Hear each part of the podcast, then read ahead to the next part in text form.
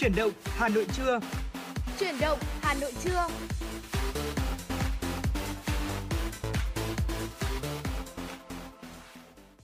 Xin chào quý vị thính giả, quý vị đang đến với chương trình Chuyển động Hà Nội trưa. À, chương trình của chúng tôi đang phát trên sóng FM tần số 96 MHz của Đài Phát thanh và Truyền hình Hà Nội và phát trực tuyến trên trang web hanoitv.vn. Trong buổi trưa ngày hôm nay thì quý vị sẽ tiếp tục đồng hành cùng Trọng Khương và Thùy Linh đến với những thông tin cập nhật chúng tôi sẽ gửi đến quý vị. Dạ vâng, à, thưa quý vị, hãy giữ sóng và tương tác với chúng tôi qua số điện thoại đường dây nóng của chương trình đó là 024 3773 6688 quý vị nhé. Bên cạnh đó thì chúng tôi cũng có một trang fanpage có tên là Chuyển động Hà Nội FM96 ở trên trang Facebook. Quý vị có thể tương tác với chúng tôi thông qua hình thức là comment hoặc inbox cho fanpage của chúng tôi sẽ có các admin tương tác trực tiếp với quý vị ạ. À, thưa quý vị, à, đừng quên số tổng đài của chúng tôi 024 3773 6688 luôn là người bạn đồng hành uh, giúp quý vị có thể là chia sẻ những lời nhắn nhủ, những lời yêu thương đến với người thân bạn bè của mình, giúp cho khoảng cách giữa chúng ta không còn là xa nữa trong uh, thời kỳ Hà Nội đang thực hiện giãn cách xã hội. À, và thưa quý vị, uh, mở đầu chương trình ngày hôm nay thì Trọng Khương và Thùy Linh xin mời quý vị đến với một uh, giải đấu thể thao đang rất được uh, uh, được rất là nhiều người hâm mộ chờ đón cũng như là theo dõi đó chính là Olympic. Đúng rồi. Uh, thưa quý vị, Olympic thì uh, Olympic 2020 tại Tokyo được đánh giá là một kỳ Olympic mà bất bình đẳng nam nữ được thu hẹp rất là nhiều. Ừ. Tuy nhiên theo các chuyên gia và theo người hâm mộ thì tại giải đấu đỉnh cao này đây vẫn là nơi đầy rẫy những bất bình đẳng nam nữ mà có lẽ là các vận động viên phải đấu tranh rất là nhiều trong thời gian tới thì mới có thể thu hẹp khoảng cách này theo như những gì mà họ mong muốn. Ừ. Uh, chúng ta không thể nào mà không thừa nhận thành tựu về bình đẳng giới tại Olympic Tokyo. Uh, tuy nhiên thì nó lại bị xóa nhòa đi rất là nhiều bởi những phát ngôn không đúng mực và lỗ hổng trong cách vận hành của IOC liên quan đến các nữ vận động viên à, có thể nói là lần đầu tiên kể từ khi thành lập cách đây 125 năm, Thế vận hội Olympic đã gần chạm đến ngưỡng bình đẳng giới về mặt số lượng. Theo uh, thống kê của New York Times, À, theo số liệu từ Ủy ban Olympic Quốc tế IOC, trong số khoảng 11.000 vận động viên đến từ Olympic Tokyo, gần 49% là nữ giới, tăng từ con số 45,6% tại Olympic Rio de Janeiro năm 2016 và 44,2% tại Olympic London 2012. À, tuy nhiên thì ờ, thành tích ấn tượng này đã bị những ờ, sai sai lầm trong phát ngôn của các quan chức cấp cao IOC và những lỗ hổng của họ trong việc là vận hành tổ chức này ừ, đã làm xóa nhòa đi những thành tựu mà họ đã cố gắng đạt được. Ừ, và trong cái ừ, thế vận hội Olympic Tokyo này thì cũng có nhiều cử chỉ đã tượng trưng cho sự bình đẳng. Ví dụ như là người sáng lập IOC, đó là nam tước Piri de Coubertin đã cấm phụ nữ thi đấu trong thế vận hội đầu tiên vào năm 1896 và mãi đến năm 1900 thì à, mới có 22 người phụ nữ được chào đón tham gia thi đấu 5 môn thể thao dành cho nữ giới. Trong đó thì à, có môn bóng cửa và 975 người đàn ông khác thi đấu ở tất cả các môn từ điền kinh cho đến chèo thuyền. Có thể thấy rằng là tỷ lệ phụ nữ tham gia cũng rất là ít từ những ngày đầu khi có Thế vận hội và đến năm 1952 thì tỷ lệ phụ nữ tham gia thi đấu vẫn không quá 10% thưa quý vị. Vâng, ờ, thưa quý vị, trước lễ khai mạc diễn ra vào ngày 23 tháng 7 vừa qua thì Mỹ, Australia, Vương quốc Anh, Canada và Trung Quốc đã công bố đội hình vận động viên có nữ nhiều hơn nam. Ở đây là thế vận hội mùa hè đầu tiên mà Vương quốc Anh có nhiều vận động viên nữ với số lượng là 201 và nhiều hơn số vận động viên nam là 175. Có một số môn thể thao mới cũng ra mắt trong Olympic 2020 như là bóng chay, bóng mềm, karate, trượt ván, thể thao leo núi và lướt sóng. Tất cả đều có những phần thi dành cho nam và nữ, đưa nhiều tài năng thể thao mới đến với Thế vận hội. 18 môn phối hợp nam và nữ cũng được tổ chức, bao gồm cả môn thể thao nổi tiếng như là chạy hay là bơi lội tiếp sức, 3 môn phối hợp bóng bàn, judo, bắn cung và bắn súng. Như vậy là thành tựu về uh, xóa nhòa khoảng cách bất bình đẳng đang được nỗ lực đẩy mạnh đặc biệt là trong kỳ Olympic năm nay. Tuy nhiên thì những sai phạm đã làm lu mờ thành tích của họ. Dạ vâng, đúng là như anh Trọng Khương có chia sẻ đó là uh, có một số sai phạm đã làm lu mờ đi thành tích của họ. Ví dụ như là 10 môn điền kinh phối hợp thì vẫn không cho phép phụ nữ tham gia. Uhm, vận động viên đạt kỷ lục thế giới 10 môn phối hợp của nữ là Jordan Gray đang dẫn đầu một chiến dịch nhằm thúc đẩy sự thay đổi vào Olympic năm 2024 với bộ môn này. Ừ. Và đặc biệt đó là với bộ môn điền kinh 50 m, à, 50 km đi bộ cũng chỉ là sân đấu của phái nam thôi và họ vẫn đang tiếp tục ừ, đấu tranh cho bộ môn này để có thể là cả nữ giới đều có thể tham gia được. Vâng thưa quý vị, à, ngay cả khi mà gần đạt được thành tích trên sân đấu thì tỷ lệ nam giới tại IOC vẫn áp đảo phía sau cánh gà phụ nữ chỉ chiếm 33,3% trong ban điều hành, trong khi là chỉ có 37,5% thành viên của ủy ban là nữ. Những tháng gần đây thì IOC đã phải vật lộn giải quyết một loạt các sai phạm liên quan đến giới tính. Ngày 21 tháng 7 vừa qua, Phó Chủ tịch IOC ông John Cost đã có một cuộc trao đổi đầy căng thẳng với thủ hiến bang Queensland của Australia, bà Anastasia Plaskut. Ông gần như ra lệnh cho bà phải tham dự buổi lễ khai mạc, dù bà Plaskut không đồng ý uh, ông Kurz đã khoanh tay và nói một cách nghiêm nghị rằng là bà sẽ phải tham dự lễ khai mạc. Và trước đó thì Chủ tịch Ủy ban Tổ chức Olympic Tokyo đã bị thay đổi sau khi ông công khai cho rằng là phụ nữ nói quá nhiều trong các cuộc họp. Dạ vâng, vào hồi tháng 3 thì à, giám đốc sáng tạo của buổi lễ khai mạc cũng đã từ chức sau khi người ta phát hiện ông đã có những nhận xét xúc phạm ngoại hình của Naomi Watanabe, nhà thiết kế thời trang ngoại cỡ.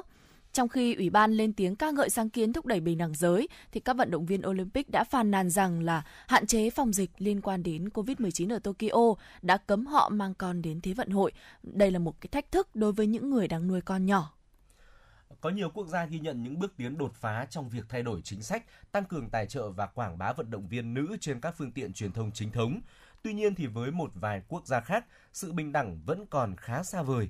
Vận động viên nam nhận được nhiều nguồn tài trợ, độ phủ sóng tin tức, thời lượng lên sóng truyền hình, vị trí thuận lợi trong các cuộc đua, trận đấu và cơ hội nghề nghiệp lớn hơn so với đồng nghiệp nữ.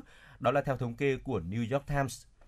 Uh, uh, Nicole Lavoy, giám đốc trung tâm nghiên cứu về trẻ em gái và phụ nữ trong lĩnh vực thể thao tại Đại học Minnesota của nước Mỹ cho biết khi mọi người có các chính sách và nguồn lực thể thao dành riêng trẻ em gái và phụ nữ, họ sẽ thu được số lượng và thành tích cao tương đương. Tuy nhiên là rõ ràng nhiều quốc gia nhận thấy đây là điều không dễ dàng gì.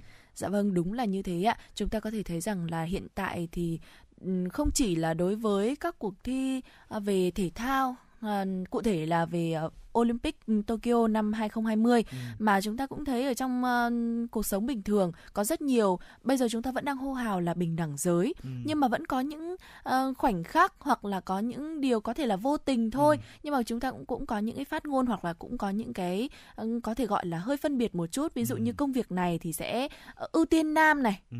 hoặc là công việc này thì lại thường là chỉ dành cho nữ này ừ. đó đơn giản đơn cử ví dụ như là uh, cái công việc uh, gia đình nội trợ thôi đúng không ừ. ạ chúng ta vẫn thường mặc định rằng là công việc nội trợ thì là chỉ dành riêng cho phụ nữ nhưng mà bây giờ thì chúng ta cũng đang dần dần uh, cân bằng lại uh, có thể nói là cân bằng lại cái thế trận này rồi đúng không ừ. ạ vâng và hy vọng rằng là trong uh, thể thao đây là một uh, uh, trọng khương có thể thấy rằng là đây là một uh, vấn đề được rất là nhiều người quan tâm ừ. thì nó sẽ đi đầu trong việc là xóa nhòa sự bất bình đẳng giới và hy vọng rằng là các vận động viên nữ cũng sẽ được quan tâm và đầu tư bài bản và nhiều như các vận động viên nam bởi vì là như chúng ta cũng thấy rằng là có rất là nhiều vận động viên nữ đem về vinh quang cho ờ, đất nước của họ ừ. cũng như là đạt được những thành tích mà có thể gọi là cao tương đương với những vận động viên nam không thua kém gì cả. Đúng vậy. Vâng. À, và thưa quý vị, tiếp nối chương trình ngay sau đây thì xin mời quý vị hãy cùng lắng nghe một ca khúc có tựa đề là Người Việt Nam qua tiếng hát của nam ca sĩ Đan Trường. Chúng tôi sẽ quay trở lại với những thông tin cập nhật tiếp theo.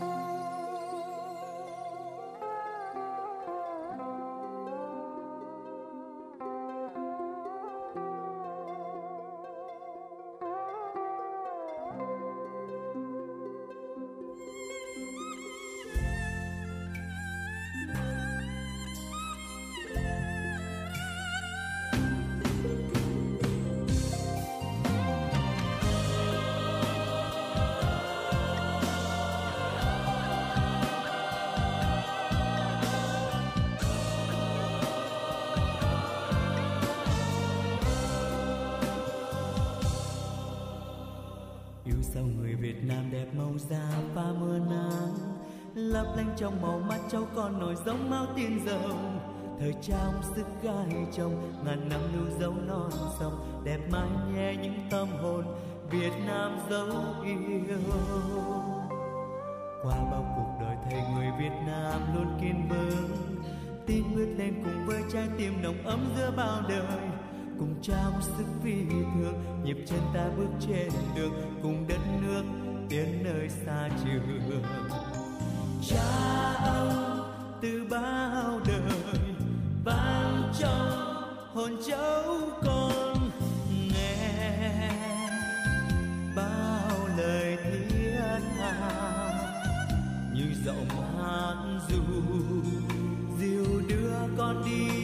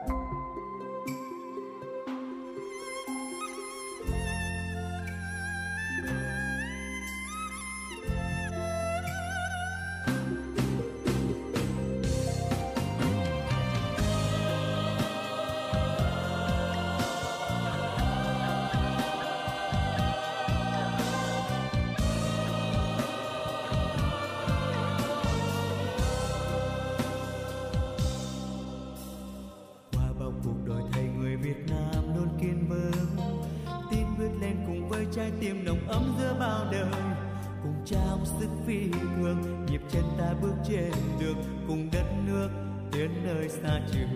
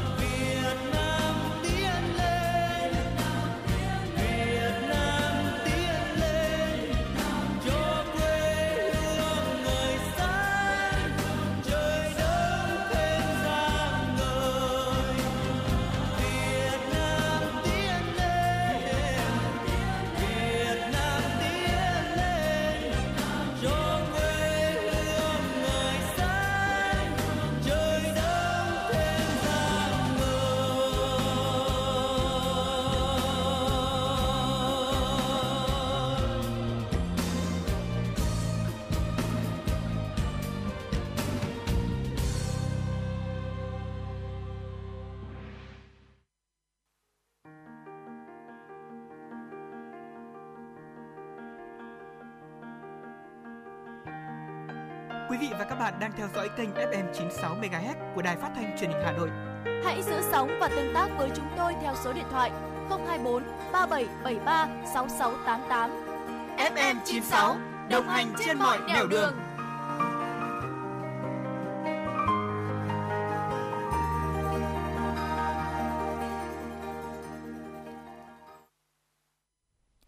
vị đang đến với chuyển động Hà Nội trưa cùng với Thủy Linh và Trọng Khương. Ngay bây giờ thì Thủy Linh và Trọng Khương xin gửi tới quý vị những thông tin mà chúng tôi vừa mới cập nhật.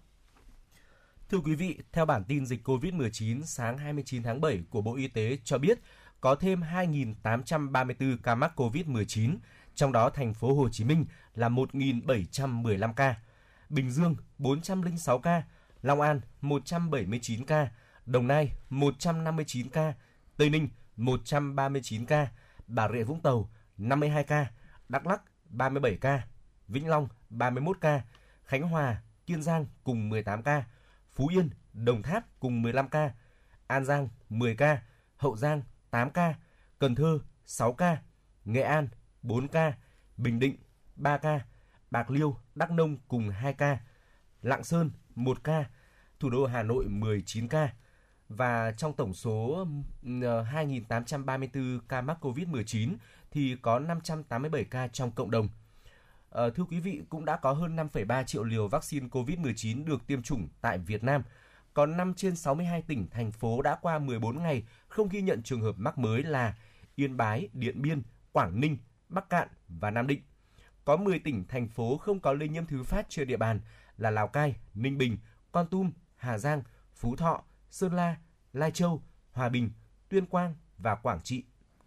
Thưa quý vị, trước tình trạng khái niệm hàng hóa thiết yếu chưa được hiểu đúng và thực hiện thống nhất, gây khó khăn cho doanh nghiệp sản xuất kinh doanh hàng hóa thiết yếu, Bộ Công Thương vừa đề nghị Sở Công Thương các địa phương ra soát, tham mưu Ủy ban Nhân dân tỉnh, thành phố cho phép lưu thông khi thực hiện theo chỉ thị số 16 của Thủ tướng Chính phủ về các biện pháp cấp bách phòng chống dịch COVID-19 đối với một số nhóm hàng hóa thiết yếu – Công văn nêu rõ, thực hiện chỉ thị số 16, các địa phương đã nghiêm túc triển khai theo chỉ đạo của Thủ tướng. Tuy nhiên, một số nội dung của chỉ thị, nhất là khái niệm hàng hóa thiết yếu còn chưa được hiểu đúng và thực hiện thống nhất, gây khó khăn cho doanh nghiệp sản xuất kinh doanh hàng hóa thiết yếu. Bộ Công Thương đề nghị Sở Công Thương các địa phương ra soát, tham mưu cho Ủy ban Nhân dân cấp tỉnh cho phép lưu thông khi thực hiện theo chỉ thị số 16 đối với một số nhóm hàng hóa thiết yếu, như nhóm hàng nguyên vật liệu phục vụ sản xuất bao gồm các mặt hàng như sắt, thép, phân bón, thuốc bảo vệ thực vật, thức ăn chăn nuôi. Cùng với đó là nhóm hàng nhiên liệu, năng lượng như xăng dầu, khí dầu mỏ hóa lỏng, than. Ngoài ra, các mặt hàng khác theo nhu cầu phục vụ sản xuất sinh hoạt của địa phương Trước đó, Bộ Công Thương đã có văn bản hỏa tốc gửi Thủ tướng Chính phủ đề xuất ban hành danh mục hàng hóa cấm lưu thông thay vì liệt kê danh mục hàng hóa thiết yếu được phép lưu thông. Việc này nhằm tránh việc mỗi địa phương có cách hiểu và áp dụng khác nhau về danh mục hàng hóa thiết yếu khi áp dụng chỉ thị số 16. Thưa quý vị, theo thông tin từ Sở Y tế Hà Nội, sáng nay 29 tháng 7, có 13 trường hợp mới được phát hiện nhiễm SARS-CoV-2 liên quan một số ổ dịch gồm liên quan chùm ca nhiễm tại Bệnh viện Phổi Hà Nội. Trường hợp mới có kết quả xét nghiệm dương tính với SARS-CoV-2 là bệnh nhân đang điều trị tại khoa nội 1. Nam bệnh nhân 51 tuổi, trú tại Tương Mai, Hoàng Mai. Ngoài trường hợp này, nhóm còn lại đều là F1 liên quan các ổ dịch cũ. Họ có độ tuổi từ 2 đến 52, trú tại các khu vực Mai Động, Hoàng Mai, Liên Ninh, Thanh Trì, Trung Hòa, Cầu Giấy, Ninh Sở, Thường Tín, Thanh Xuân Trung, Thanh Xuân, Bách Khoa, Thanh Nhàn, Nguyễn Du, Hai Bà Trưng. Từ khi đợt dịch thứ tư bùng phát, từ ngày 27 tháng 4 đến nay, Hà Nội đã ghi nhận tổng cộng 948 trường hợp nhiễm SARS-CoV-2. Ngoài ra, 190 trường hợp liên quan các ổ dịch tại Bệnh viện Bệnh nhiệt đới Trung ương, Bệnh viện K trên địa bàn cũng được Bộ Y tế công bố trước đó. Theo thống kê của Sở Y tế Hà Nội, các chùm lây nhiễm mới phát hiện từ ngày 5 tháng 7 đến nay đã có 679 trường hợp cho kết quả xét nghiệm dương tính với virus Thông qua tổ chức lấy mẫu xét nghiệm sàng lọc người có biểu hiện ho sốt trong cộng đồng mới đây, thành phố đã phát hiện thêm tổng cộng 172 trường hợp nhiễm nCoV. Ủy ban nhân dân thành phố Hà Nội vừa có văn bản số 2399 yêu cầu hoàn thiện các hạng mục còn lại của dự án tái định cư được thành phố lên kế hoạch trưng dụng phục vụ công tác phòng chống dịch COVID-19. Theo đó, Ủy ban nhân dân thành phố giao Sở Kế hoạch và Đầu tư chủ trì phối hợp với các sở ngành hướng dẫn các chủ đầu tư khẩn trương làm thủ tục bố trí vốn ngân sách để hoàn thiện các hạng mục còn lại của công trình theo quy định về xây dựng công trình khẩn cấp. Chủ đầu tư các dự án chủ trì cùng các cơ quan quản lý chuyên ngành khẩn trương kiểm tra, hoàn thiện các hạng mục công trình, bảo đảm đủ điều kiện khai thác, sử dụng trong thời hạn tối đa 30 ngày. Các chủ đầu tư khẩn trương giả soát việc vận hành các tòa nhà, sẵn sàng bàn giao tòa nhà chung cư đã hoàn thành và phạm vi dự án cho Sở Y tế để phục vụ phòng chống dịch các sở, sở y tế, sở tài chính, sở tài nguyên và môi trường, sở xây dựng phối hợp chặt chẽ với các chủ đầu tư dự án để khẩn trương hoàn thiện các hạng mục công trình. Đợt bùng phát dịch COVID-19 lần thứ tư diễn biến phức tạp đã và đang ảnh hưởng nặng nề đến hoạt động sản xuất, kinh doanh và đời sống xã hội. Ứng phó với tình hình này, các cấp, ngành, địa phương của thành phố Hà Nội và cộng đồng doanh nghiệp đã nỗ lực sắp xếp, ổn định hoạt động, không để đứt gãy chuỗi sản xuất, quyết tâm thực hiện mục tiêu kép vừa phòng chống dịch COVID-19, vừa duy trì phát triển kinh tế xã hội. Theo Sở Công Thương Hà Nội, qua kiểm tra cho thấy các doanh nghiệp trong các khu, cụm công nghiệp trên địa bàn thành phố đều chủ động phòng chống dịch COVID-19. Tính đến thời điểm này, đã có 140 doanh nghiệp xây dựng phương án 3 tại chỗ và một cung đường, hai điểm đến, duy nhất một cung đường đưa công nhân từ nơi lưu trú đến nơi sản xuất, một điểm là nơi ở tập trung cho người lao động, một điểm là nhà máy sản xuất. 571 cơ sở sản xuất thực hiện khai báo phòng chống dịch COVID-19 trên hệ thống khai báo trực tuyến do Sở Công Thương cung cấp. Thưa quý vị, ờ, chúng ta có thể thấy rằng là về tình hình dịch Covid-19 hiện tại ở Việt Nam chúng ta vẫn đang diễn biến rất là khó lường, đặc biệt là biến chủng mới Delta lây nhiễm rất là nhanh chóng. À, giống như ở thành phố Hồ Chí Minh của chúng ta hiện tại thì số lượng con số lây số ca lây nhiễm cũng hàng ngày càng ngày càng tăng. Đến hiện tại thì thành phố Hồ Chí Minh cũng đã trải qua hơn 20 ngày giãn cách xã hội theo chỉ thị 16 của Thủ tướng Chính phủ rồi và cũng đã ghi nhận hơn 74.800 ca nhiễm trong đợt dịch thứ tư này. Quả là một con số rất lớn đúng không ạ? Và vâng, chính xác là như vậy. Dạ vâng và theo như những thông tin mà chúng tôi cập nhật được thì à, đến ngày mùng 1 tháng 8 thì à, thành phố Hồ Chí Minh sẽ có những cái đánh giá để có thể đưa ra được chủ trương và biện pháp mới và tuy nhiên thì à, chúng tôi nghĩ rằng là sau ngày mùng 1 tháng 8 uh, thành phố Hồ Chí Minh vẫn sẽ tiếp tục ừ, thực hiện giãn cách xã hội và điều đó thì cũng ờ, khá là ảnh hưởng đến thủ đô Hà Nội của chúng tôi. Vâng, uh, có thể là thời điểm giãn cách sẽ có thể là phải à, dài hơn nữa. Tuy nhiên, Trọng Khương tin rằng là cùng với sự cố gắng nỗ lực của các cấp chính quyền cũng như là sự chung tay của người dân thì uh, dịch bệnh sẽ sớm được đẩy lùi và cuộc sống của chúng ta sẽ sớm trở lại với trạng thái bình thường mới và hiện tại thì thủ đô Hà Nội cũng đã thực hiện giãn cách được một khoảng thời gian rồi và uh, thời điểm này khi mà đi ra ngoài đường ừ. uh, Trọng Khương cũng nhìn thấy là có rất là nhiều những chốt kiểm soát để có thể là kiểm tra xem là người dân ra ngoài đường có có những chính nhu cầu cấp thiết chính đáng ừ. hay không thì cũng hy vọng rằng là người dân của chúng ta sẽ chấp hành theo những chỉ thị và cũng như là hướng dẫn của các cấp chính quyền. Dạ vâng, à, bên cạnh chúng ta có thể thấy rằng là tất cả những à, sự ờ, đồng lòng chống dịch từ chính phủ rồi là từ à, các cấp lãnh đạo của thành phố Hà Nội và ừ. đến đại đa số người dân thì chúng ta đều đang rất là cố gắng ừ. chung tay với nhau để có thể à, kết thúc 15 ngày giãn cách xã hội ở Hà Nội chúng ta có thể là khống chế được ừ. à, đại dịch này. Tuy nhiên thì Linh cũng thấy là cũng vẫn có một số bộ phận nhỏ những người dân họ chưa thực sự hiểu về ừ. cái chỉ thị 17 của thành phố và chỉ thị 16 của Thủ tướng Chính phủ mà họ vẫn cố gắng đi ra ngoài để có thể làm những cái công việc ví dụ như là đi tập thể dục chẳng hạn ừ. hoặc là đi dạo phố uh, thì linh thấy là điều đó thì cũng khá là đáng nguy bởi vì là uh, nếu như chúng ta không thực sự cần thiết thì uh, chúng ta cũng nên ở nhà bởi vì ở nhà chúng ta cũng có những cái bài tập thể dục rất là phù hợp mà đúng không ạ? Ừ.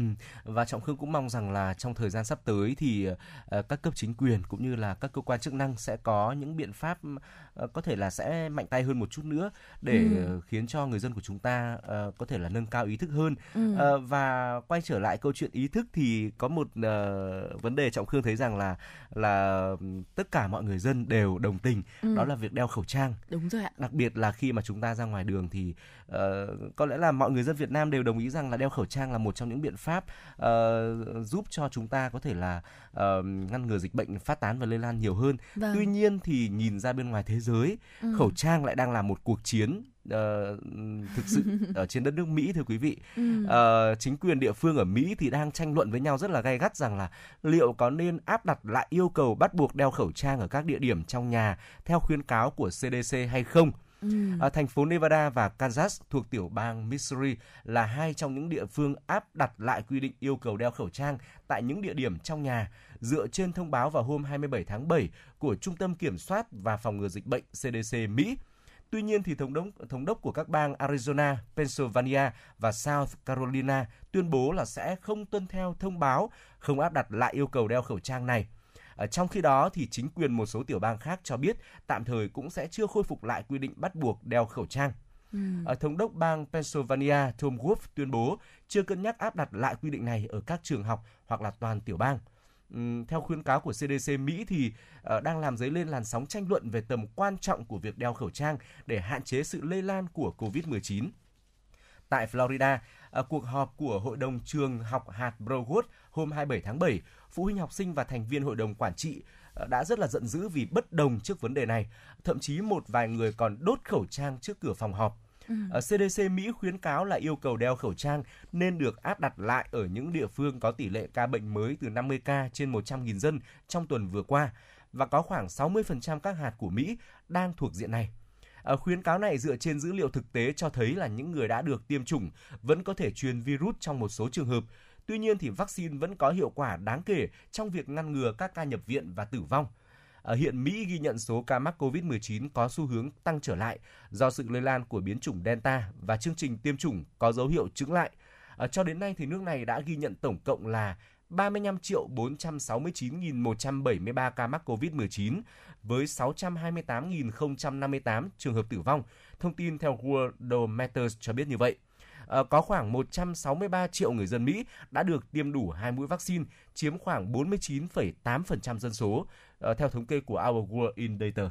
Vâng, à, có thể thấy rằng là nước Mỹ tuy là cũng đã được chiếm gần gần được 50% dân số tiêm chủng uh, về vaccine COVID-19 rồi nhưng mà số lượng các ca nhiễm mới thì vẫn đang có xu hướng tăng trở lại. Vậy nên là với những thính giả nào mà đang ở Việt Nam chúng ta vẫn chưa có cơ hội tiêm vaccine chẳng hạn thì chúng ta lại càng phải uh, cẩn thận hơn, ừ. giữ um, bảo vệ bản thân mình cũng như là những người thân xung quanh bởi vì khi mà chúng ta có có được tiêm chủng rồi vẫn có khả năng lây nhiễm thì uh, khi mà chúng ta chưa được tiêm chủng thì chúng ta cần phải cảnh giác cao hơn nữa đúng không ạ? Ừ. Và hãy thực hiện 5K theo hướng dẫn của Bộ Y tế đúng cũng rồi. như là chung tay cùng uh, mọi người dân và các cấp chính quyền, ừ. chúng ta sẽ sớm đẩy lùi được đại dịch Covid-19 thưa quý vị. Ừ. Uh, và quay trở lại với một giai điệu âm nhạc, chúng tôi sẽ mời quý vị thư giãn ít phút với uh, ca khúc có tựa đề là Biển Khát qua tiếng hát của nữ ca sĩ Mỹ Linh. À, sau đó sẽ là những thông tin cập nhật tiếp theo mà Trọng Khương và người bạn dẫn của mình là Thùy Linh mang đến cho quý vị.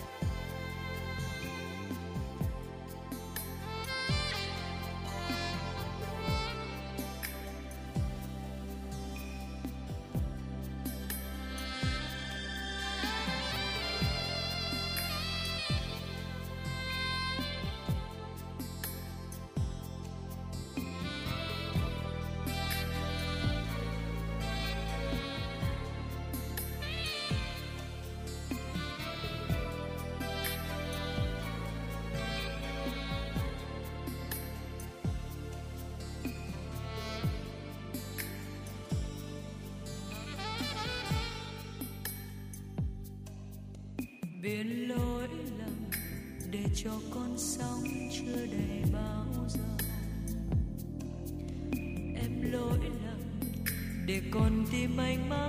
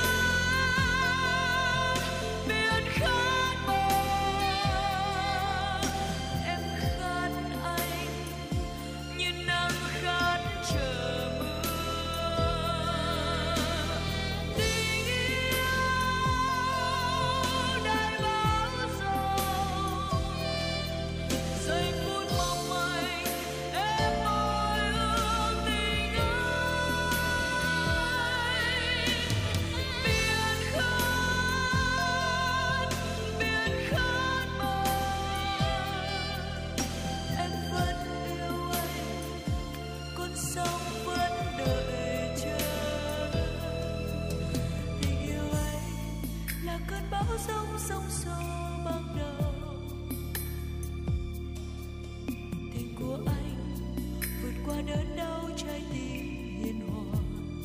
Chẳng thể xa cách sóng về bên bờ. Còn tình yêu ấy, lời làm sẽ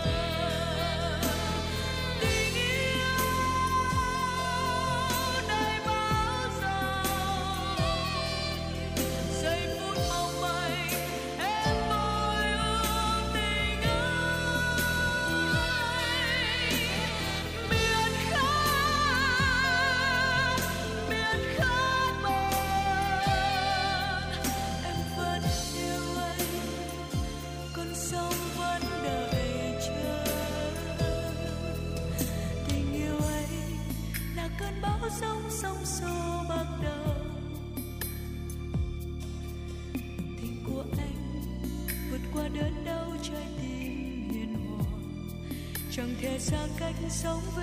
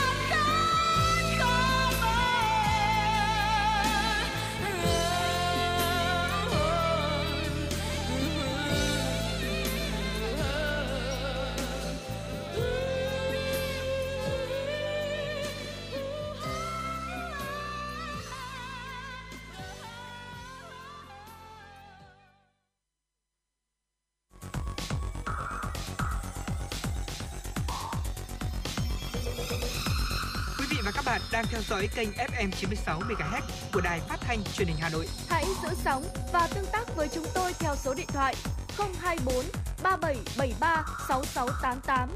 FM 96 đồng hành trên mọi nẻo đường. Thưa quý vị, vừa rồi là ca khúc Biển Khát qua tiếng hát của nữ ca sĩ Mỹ Linh và khi mà ca khúc này vang lên thì Trọng Khương cũng có hơi lim dim một chút lắng nghe ca khúc này, thả hồn mình phiêu theo từng điệu nhạc và bỗng dưng trong đầu hiện lên khung cảnh của những bãi biển vào chiều hoàng hôn rất là lãng mạn, rất là đẹp. À, tôi lại nhớ đến năm ngoái mình ờ, thời điểm mà dịch dã chưa bùng lên ờ, căng thẳng như bây giờ Ừ. thì ờ, tôi cũng có dịp được đi biển Ừ. đi ờ, đến đảo Cô Tô này rồi thì Ừ.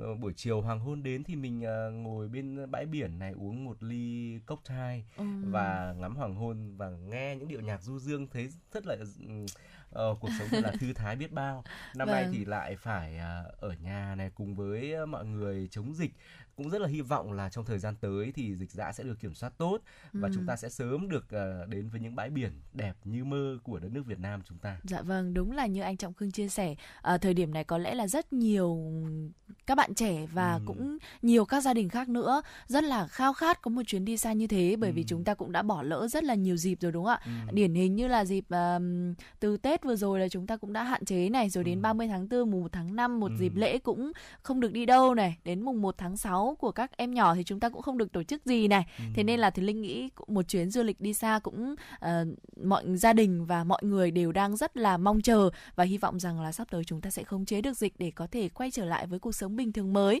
và Ừ. chúng ta sẽ có những chuyến đi như thế này nhé. Ừ. À, quý vị thân mến, ừm, hiện tại thì à, Thùy Linh và Trọng Khương cũng đã cập nhật được một số thông tin mới muốn chia sẻ đến cho quý vị ngay bây giờ. Xin mời quý vị cùng lắng nghe ạ. Thưa quý vị, Thứ trưởng Bộ Ngoại giao, chủ nhiệm Ủy ban Nhà nước về người Việt Nam ở nước ngoài Phạm Quang Hiệu vừa có thư động viên khen ngợi nghệ sĩ piano trẻ Nguyễn Việt Trung đã trở thành một trong 87 thí sinh xuất sắc bước vào vòng thi chính thức của chung kết cuộc thi piano quốc tế Frédéric Chopin lần thứ 18. Thứ trưởng Phạm Quang Hiệu tin tưởng trong thời gian tới với tài năng âm nhạc của mình, Nguyễn Việt Trung sẽ gặt hái nhiều thành công trong vòng thi sắp tới và hơn thế nữa, trở thành một trong những nghệ sĩ xuất sắc của Việt Nam, góp phần mang bản sắc văn hóa dân tộc đến với bạn bè quốc tế. Thưa quý vị, tiếp theo là một thông tin về giáo dục. Bộ Giáo dục và Đào tạo vừa ban hành kế hoạch triển khai dịch vụ công trực tuyến mức độ 4 năm 2021 với mục tiêu phấn đấu 100% dịch vụ công thuộc thẩm quyền của Bộ đủ điều kiện lên trực tuyến mức độ 4 được cung cấp trong năm nay. Với các dịch vụ không đủ điều kiện trực tuyến mức độ 4 sẽ được nghiên cứu, áp dụng các giải pháp kỹ thuật nhằm đưa tối đa các hoạt động dịch vụ công lên môi trường mạng. Qua giả soát, Bộ Giáo dục và Đào tạo xây dựng danh mục thủ tục hành chính, đề xuất triển khai dịch vụ công trực tuyến mức độ 4 trong năm nay, gồm 26 thủ tục. Trong đó có những thủ tục được nhiều người quan tâm như cho phép thành lập cơ sở giáo dục đại học có vốn đầu tư nước ngoài, thành lập trường cao đẳng sư phạm công lập hoặc cho phép thành lập trường cao đẳng sư phạm tư thục, cho phép thành lập cơ sở giáo dục mầm non, phổ thông có vốn đầu tư nước ngoài, phê duyệt liên kết tổ chức thi cấp chứng chỉ năng lực ngoại ngữ của nước ngoài. Bộ cũng giả soát, xác định danh mục thủ tục hành chính không đủ điều kiện triển khai lên trực tuyến mức độ 4 trong năm nay, gồm 29 thủ tục hành chính. Cũng liên quan đến giáo dục thì theo thông tin từ Sở Giáo dục và Đào tạo Hà Nội cho biết, hôm qua, Chủ tịch Ủy ban nhân dân thành phố Hà Nội Chu Ngọc Anh vừa ký quyết định tặng bằng khen cho 4 học sinh đạt giải tại các kỳ thi quốc tế năm 2021. Các em đều là học sinh trường Trung học phổ thông chuyên Hà Nội Amsterdam. Theo đó, Chủ tịch Ủy ban nhân dân thành phố Hà Nội quyết định tặng bằng khen cho ba học sinh giành huy chương vàng tại Olympic vật lý và toán học. Mức tiền thưởng là 20 triệu đồng một em, gồm Nguyễn Mạnh Quân, Trần Quang Vinh và Đỗ Bách Khoa. Ngoài ra, học sinh Nguyễn Hoàng Nam giành huy chương đồng trong kỳ thi Olympic vật lý châu Á Thái Bình Dương năm 2021 cũng được tặng bằng khen và tiền thưởng. Do ảnh hưởng của dịch Covid-19, các kỳ thi Olympic quốc tế năm nay đều được tổ chức theo hình thức trực tuyến. Các học sinh của thành phố Hà Nội đã vượt qua nhiều khó khăn, chuẩn bị tốt cả về tâm lý, kiến thức và kỹ năng để đạt kết quả rất đáng tự hào. Lãnh đạo Sở Giáo dục và Đào tạo Hà Nội đã thông tin về hình thức khen thưởng của Chủ tịch Ủy ban nhân dân thành phố, đồng thời gửi lời chúc mừng đến nhà trường và các học sinh. Việc tổ chức lễ khen thưởng sẽ được triển khai vào thời điểm thích hợp khi tình hình dịch bệnh COVID ổn định. Dạ vâng, vừa rồi là một số thông tin mà Thùy Linh và Trọng Khương vừa mới cập nhật gửi đến quý vị thính giả.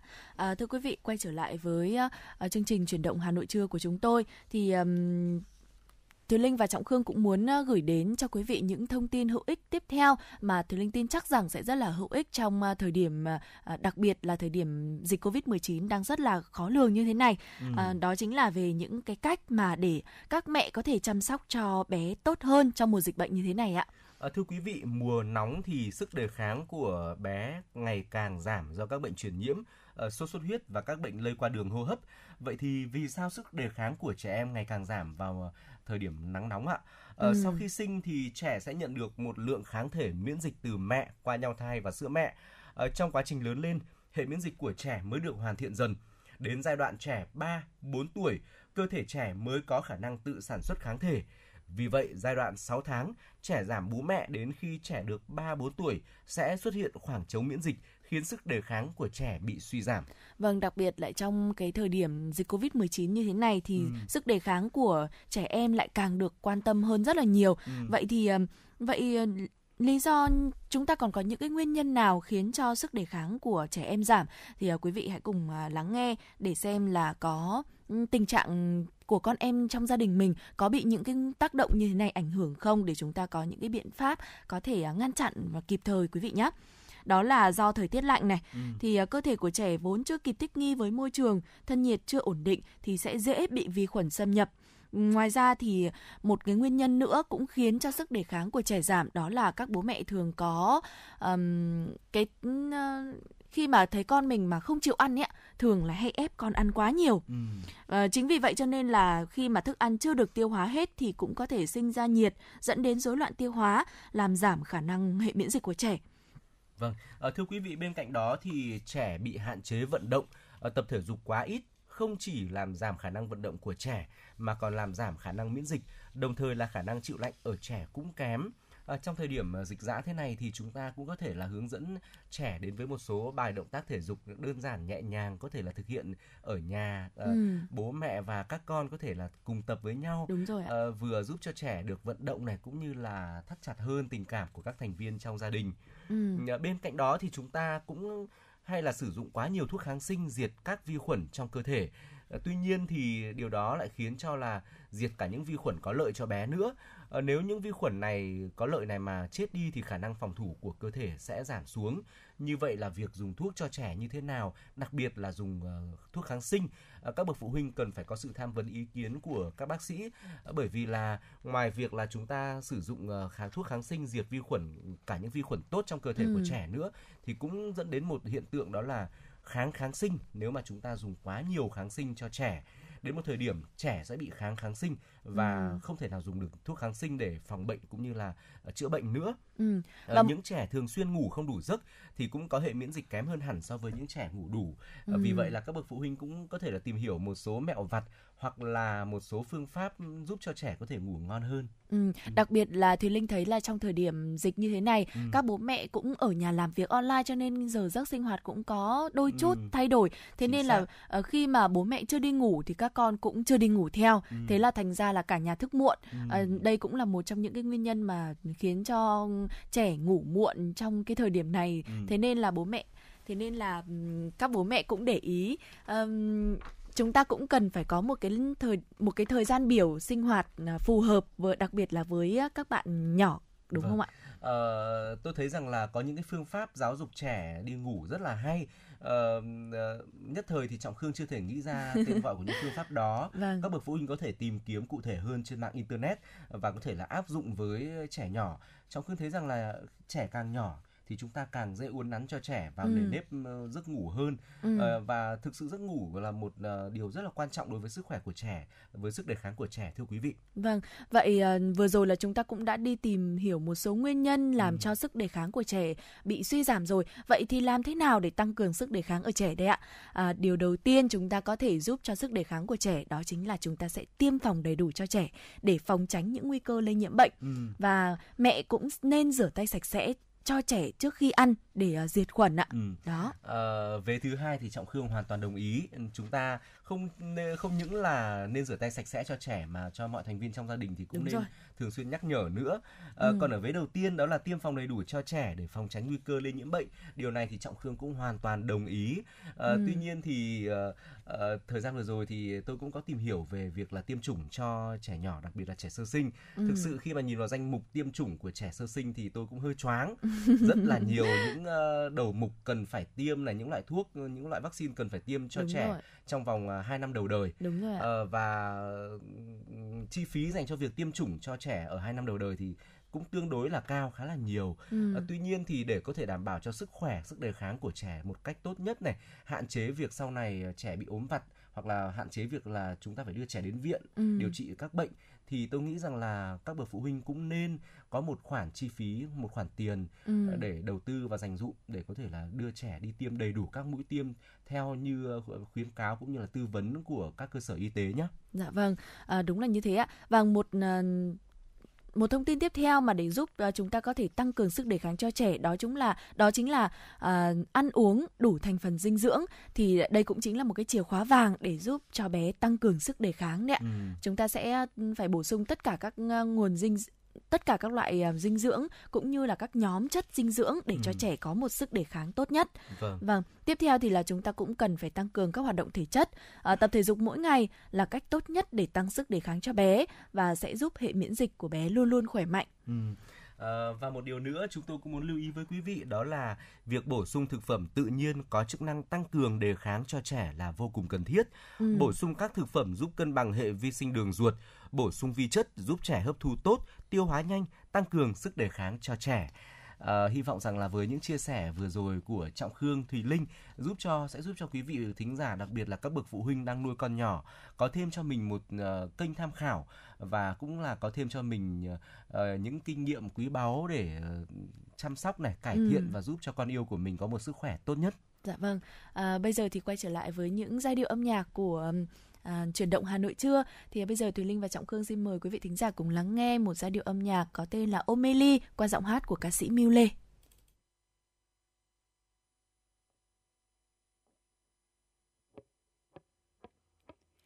Omeli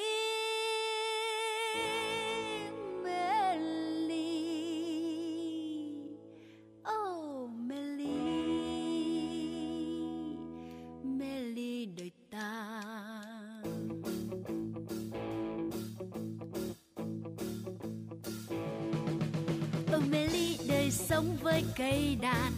Tịch tinh tang dạo phím rồi ca vang. Chiều em em nhìn phía xa mây vàng. Dục lòng ta dạo khúc ca với đàn. Một chiều mưa ta hát vang mưa rơi. Rồi cùng ta mưa đáp cho tươi đời.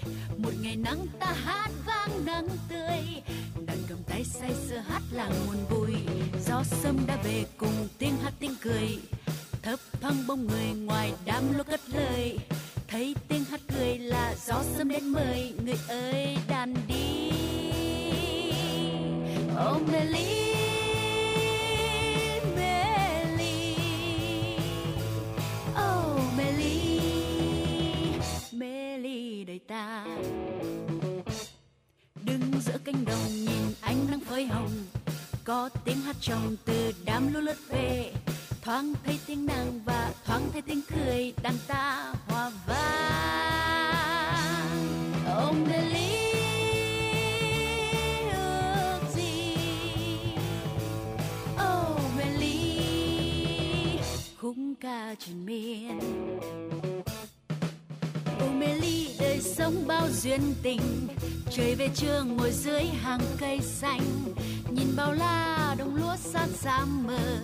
Đàn hoa vang tựa sóng xô đến bờ. Đường về buôn em bé vui câu ca, dùng hồn thơ tha thiết yêu quê nhà. Đàn cùng ta sao khúc ca chơi vơi những đoàn vang nhịp nhàng đưa ngàn nơi. Đứng giữa cánh đồng nhìn ánh nắng phơi hồng có tiếng hát trong từ đám lũ lướt về. Thoáng thấy tiếng nàng và thoáng thấy tiếng cười đàn ta hoa vang. Oh Melly Melly oh Melly Melly đời ta. Đứng giữa cánh đồng nhìn ánh nắng phơi hồng, có tiếng hát trong từ đám lũ lướt về thoáng thấy tiếng nàng và thoáng thấy tiếng cười đàn ta, hoa vàng.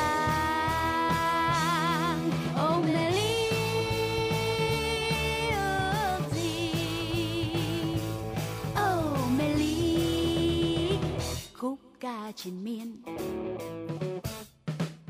Oh Melly đời sống bao duyên tình trời về trưa, ngồi dưới hàng cây xanh, nhìn bao la đồng lúa sát xa mờ, đàn hoa vang tựa sóng sột đến bờ. Đường về buôn em bé vui câu ca, dùng hồn thơ tha thiết yêu quê nhà.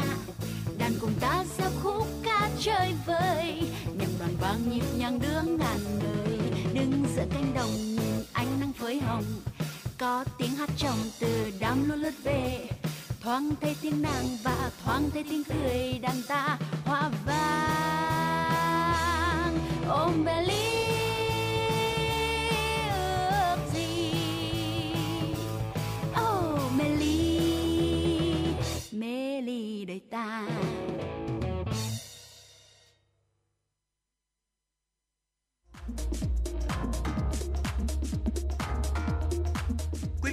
Bạn đang trên chuyến bay mang số hiệu FM96. Hãy thư giãn, chúng tôi sẽ cùng bạn trên mọi cung đường. Hãy giữ sóng và tương tác với chúng tôi theo số điện thoại 024 3773 6688.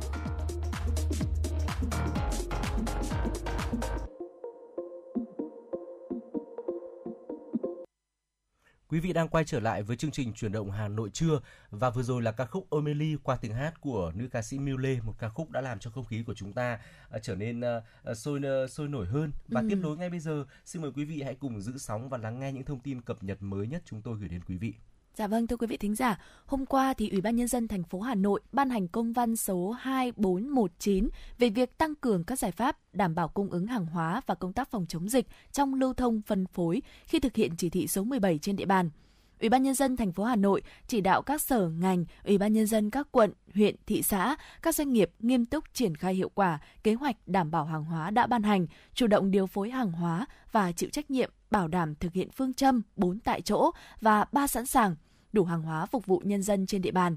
Các sở ngành, quận, huyện và thị xã chủ trì tổ chức các giải pháp bảo đảm hoạt động của các hệ thống bán hàng hóa thiết yếu diễn ra bình thường, thực hiện đầy đủ các phương án phòng chống dịch theo quy định, không để lây nhiễm dịch bệnh tại các hệ thống, chỉ đạo cơ quan y tế địa phương nhanh chóng phun khử khuẩn, điều tra dịch tễ đối với các hệ thống phân phối liên quan đến trường hợp F0 để sớm mở cửa trở lại bán hàng phục vụ nhân dân khuyến khích các điểm bán hàng thiết yếu mở cửa 24 trên 24 giờ nếu cần thiết và phù hợp với quy định chống dịch, sẵn sàng phục vụ nhân dân nhằm giãn cách không tập trung đông người vào một thời điểm, đẩy mạnh bán hàng qua thương mại điện tử.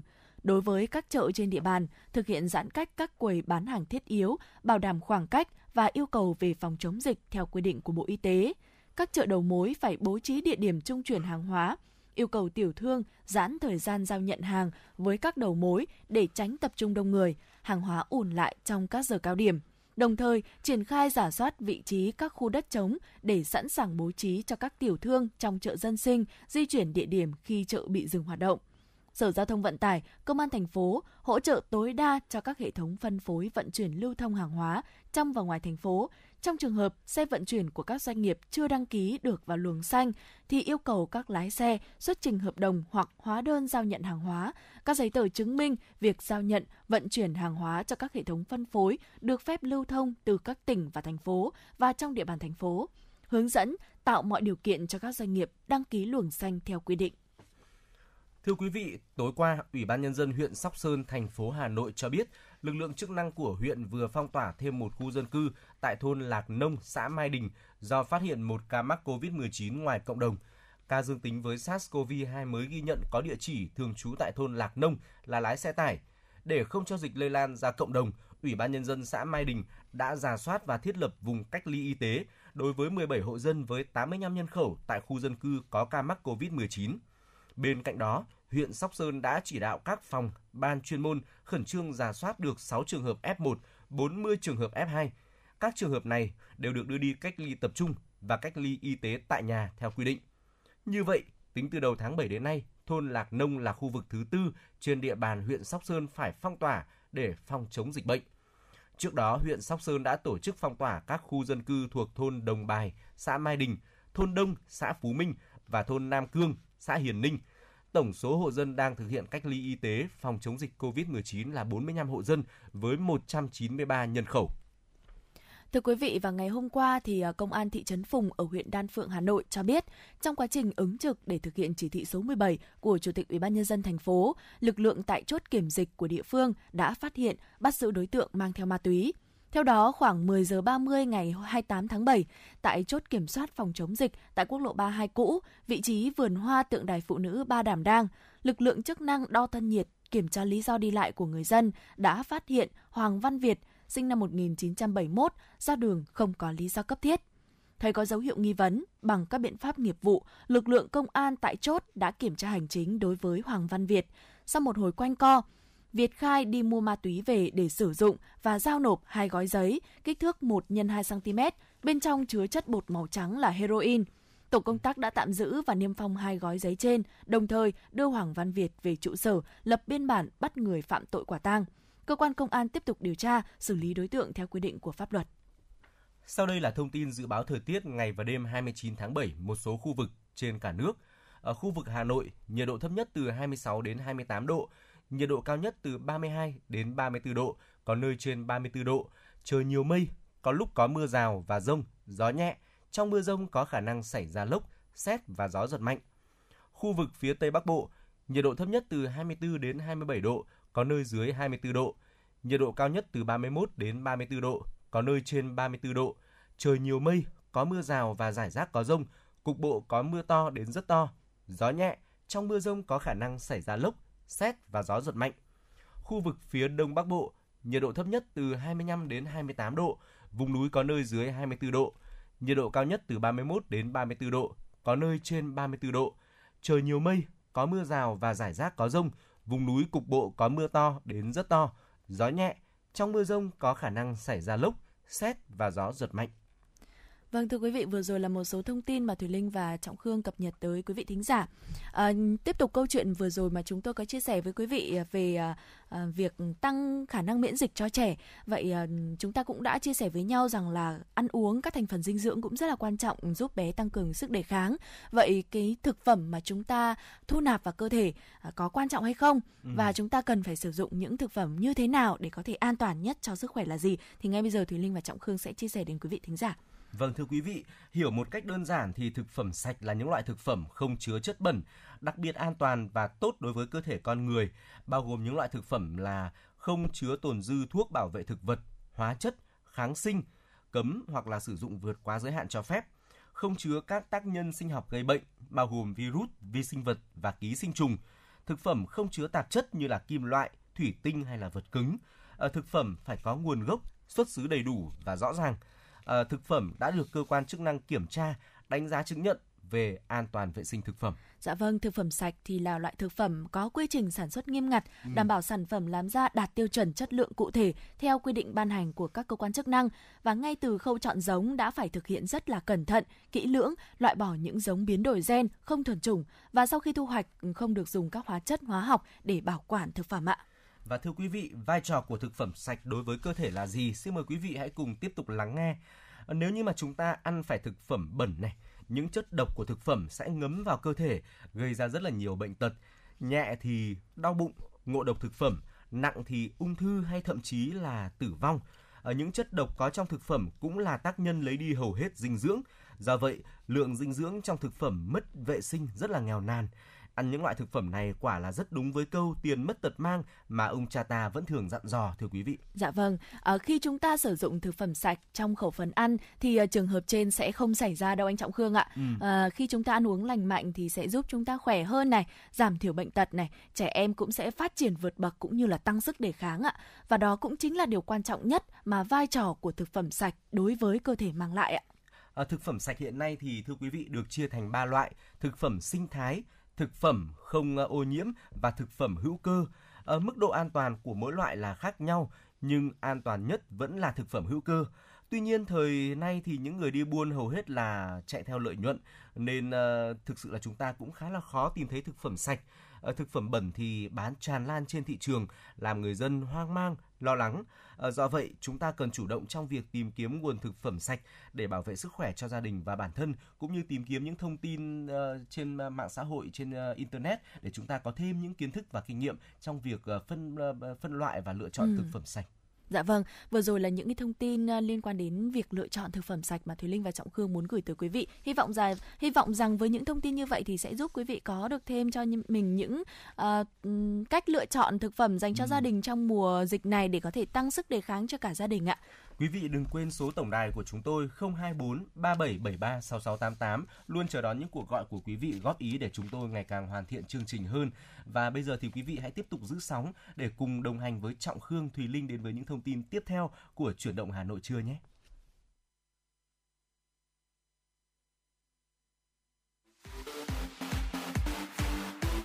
Chuyển động Hà Nội trưa. Chuyển động Hà Nội trưa.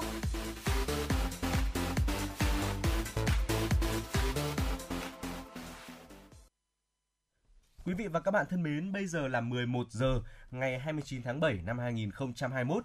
Chương trình chuyển động Hà Nội trưa của chúng tôi đang được phát trực tiếp trên tần số FM 96 MHz của Đài Phát thanh và Truyền hình Hà Nội. Ở chương trình cũng đang được phát trực tuyến trên trang web hanoitv.vn. Thưa quý vị, mở đầu chương trình, chúng tôi xin chuyển đến quý vị và các bạn những tin tức đáng quan tâm sau đây. Thưa quý vị, sau 9 ngày làm việc liên tục, khẩn trương, nghiêm túc và trách nhiệm, chiều qua, kỳ họp thứ nhất Quốc hội khóa 15 đã hoàn thành toàn bộ chương trình đề ra và họp phiên bế mạc.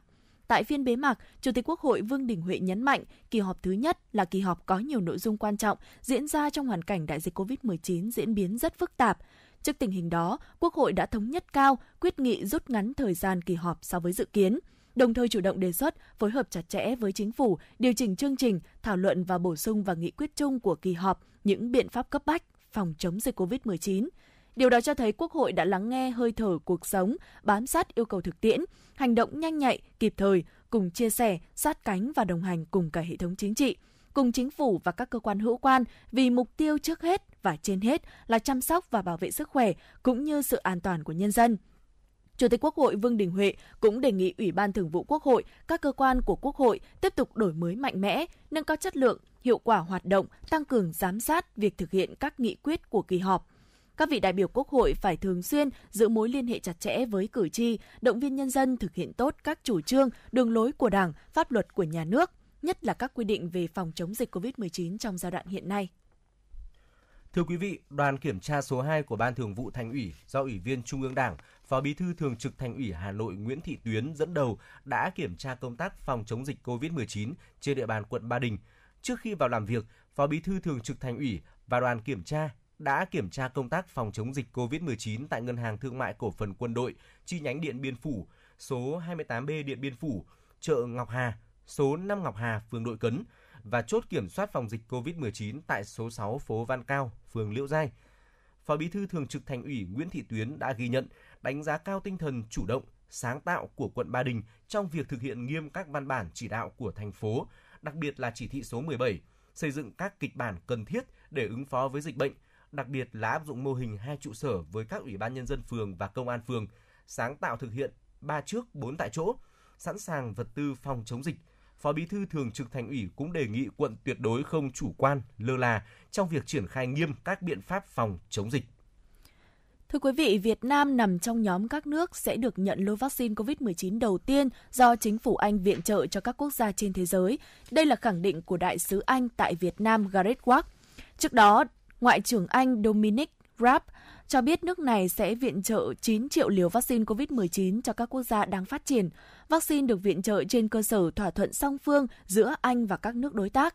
Đây là một phần trong cam kết của chính phủ Anh viện trợ 100 triệu liều vaccine COVID-19 cho thế giới. 80% trong số này sẽ được viện trợ thông qua cơ chế COVAX. Chính phủ Anh khẳng định vaccine nên được phân phối theo cơ chế giúp mọi quốc gia đều có khả năng chi trả và bảo đảm AstraZeneca sẽ bán vaccine với giá phi lợi nhuận trong thời gian đại dịch. Tính đến 17 giờ chiều qua, số tiền huy động vào quỹ vaccine phòng COVID-19 là 8.345 tỷ đồng. Ban quản lý quỹ vaccine phòng COVID-19 cho biết doanh nghiệp xây dựng Xuân Trường đã ủng hộ quỹ vaccine phòng COVID-19 số tiền 100 tỷ đồng. Đây là hành động thiết thực, mang lại giá trị nhân văn, góp phần sát cánh cùng chính phủ trong cuộc chiến chống dịch COVID-19. Bản tin dịch COVID-19 sáng nay của Bộ Y tế cho biết có thêm 2.821 ca mắc COVID-19 trong nước, còn Hà Nội tiếp tục ghi nhận thêm 13 trường hợp dương tính mới với SARS-CoV-2, trong đó có 9 ca mắc tại cộng đồng và 4 trường hợp tại khu cách ly tập trung như vậy, tính từ ngày 29 tháng 4 đến nay, Hà Nội ghi nhận 948 trường hợp dương tính với SARS-CoV-2, trong đó số mắc ghi nhận ngoài cộng đồng là 588, số mắc là đối tượng đã được cách ly 360. Hiện tại còn 679 trường hợp tại 11 chùm ca bệnh, trong đó có 8 chùm ca bệnh không rõ nguồn lây. Thưa quý vị, chương trình nghệ thuật trực tuyến Tổ quốc trong tim do nhà hát ca mối nhạc Việt Nam chủ trì phối hợp với các nghệ sĩ ba miền Bắc, Trung, Nam và nghệ sĩ ở nước ngoài đã thực hiện chỉ đạo của Bộ Văn hóa, Thể thao và Du lịch về việc triển khai các chương trình biểu diễn nghệ thuật trực tuyến phục vụ công chúng. Chương trình mang đến các tiết mục nghệ thuật đặc sắc do các nghệ sĩ được yêu mến thể hiện, phát trực tuyến trên kênh YouTube, Facebook của Cục Nghệ thuật biểu diễn, Nhà hát ca mối nhạc Việt Nam và các nền tảng trực tuyến khác nhằm góp phần tiếp lửa yêu thương, động viên tinh thần nhân dân cả nước kiên cường, đoàn kết vượt qua thách thức, đẩy lùi dịch COVID-19. Khán giả đã được thưởng thức những tiết mục ca ngợi quê hương, đất nước như tiếng gọi Việt Nam, những bông hoa trong vườn bác, anh vẫn hành quân, em vẫn đợi anh về, Quảng Trị yêu thương, tình quê hương, tự nguyện. Quý vị thính giả thân mến, vừa rồi là một số thông tin chúng tôi gửi đến quý vị và tiếp nối chương trình, xin mời quý vị hãy cùng Trọng Khương Thủy Linh thư giãn đôi phút với một ca khúc có tựa đề Vết chân tròn trên cát.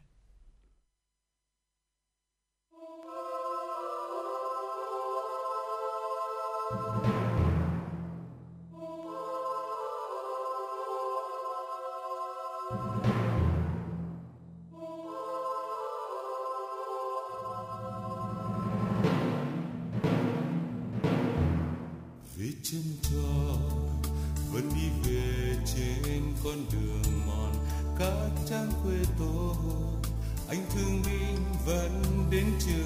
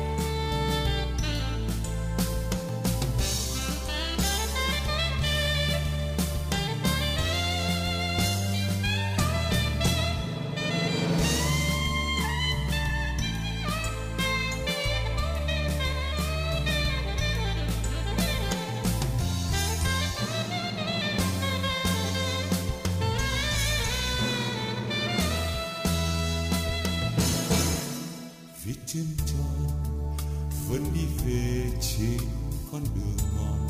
Khát trang quê tôi, anh thương binh vẫn đến trường học, vẫn ôm đàn dạy các em thơ bài hát quê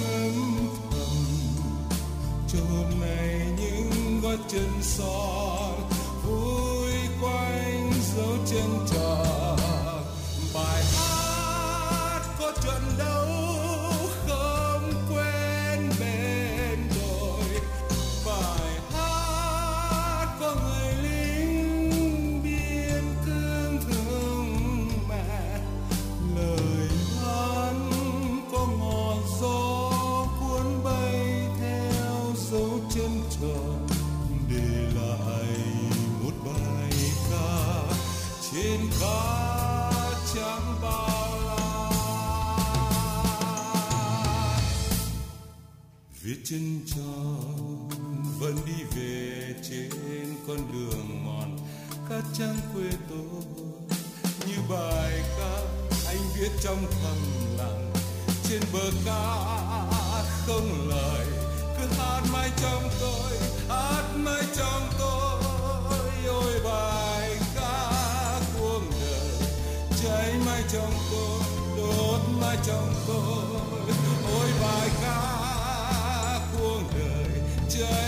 trong tôi đốt trong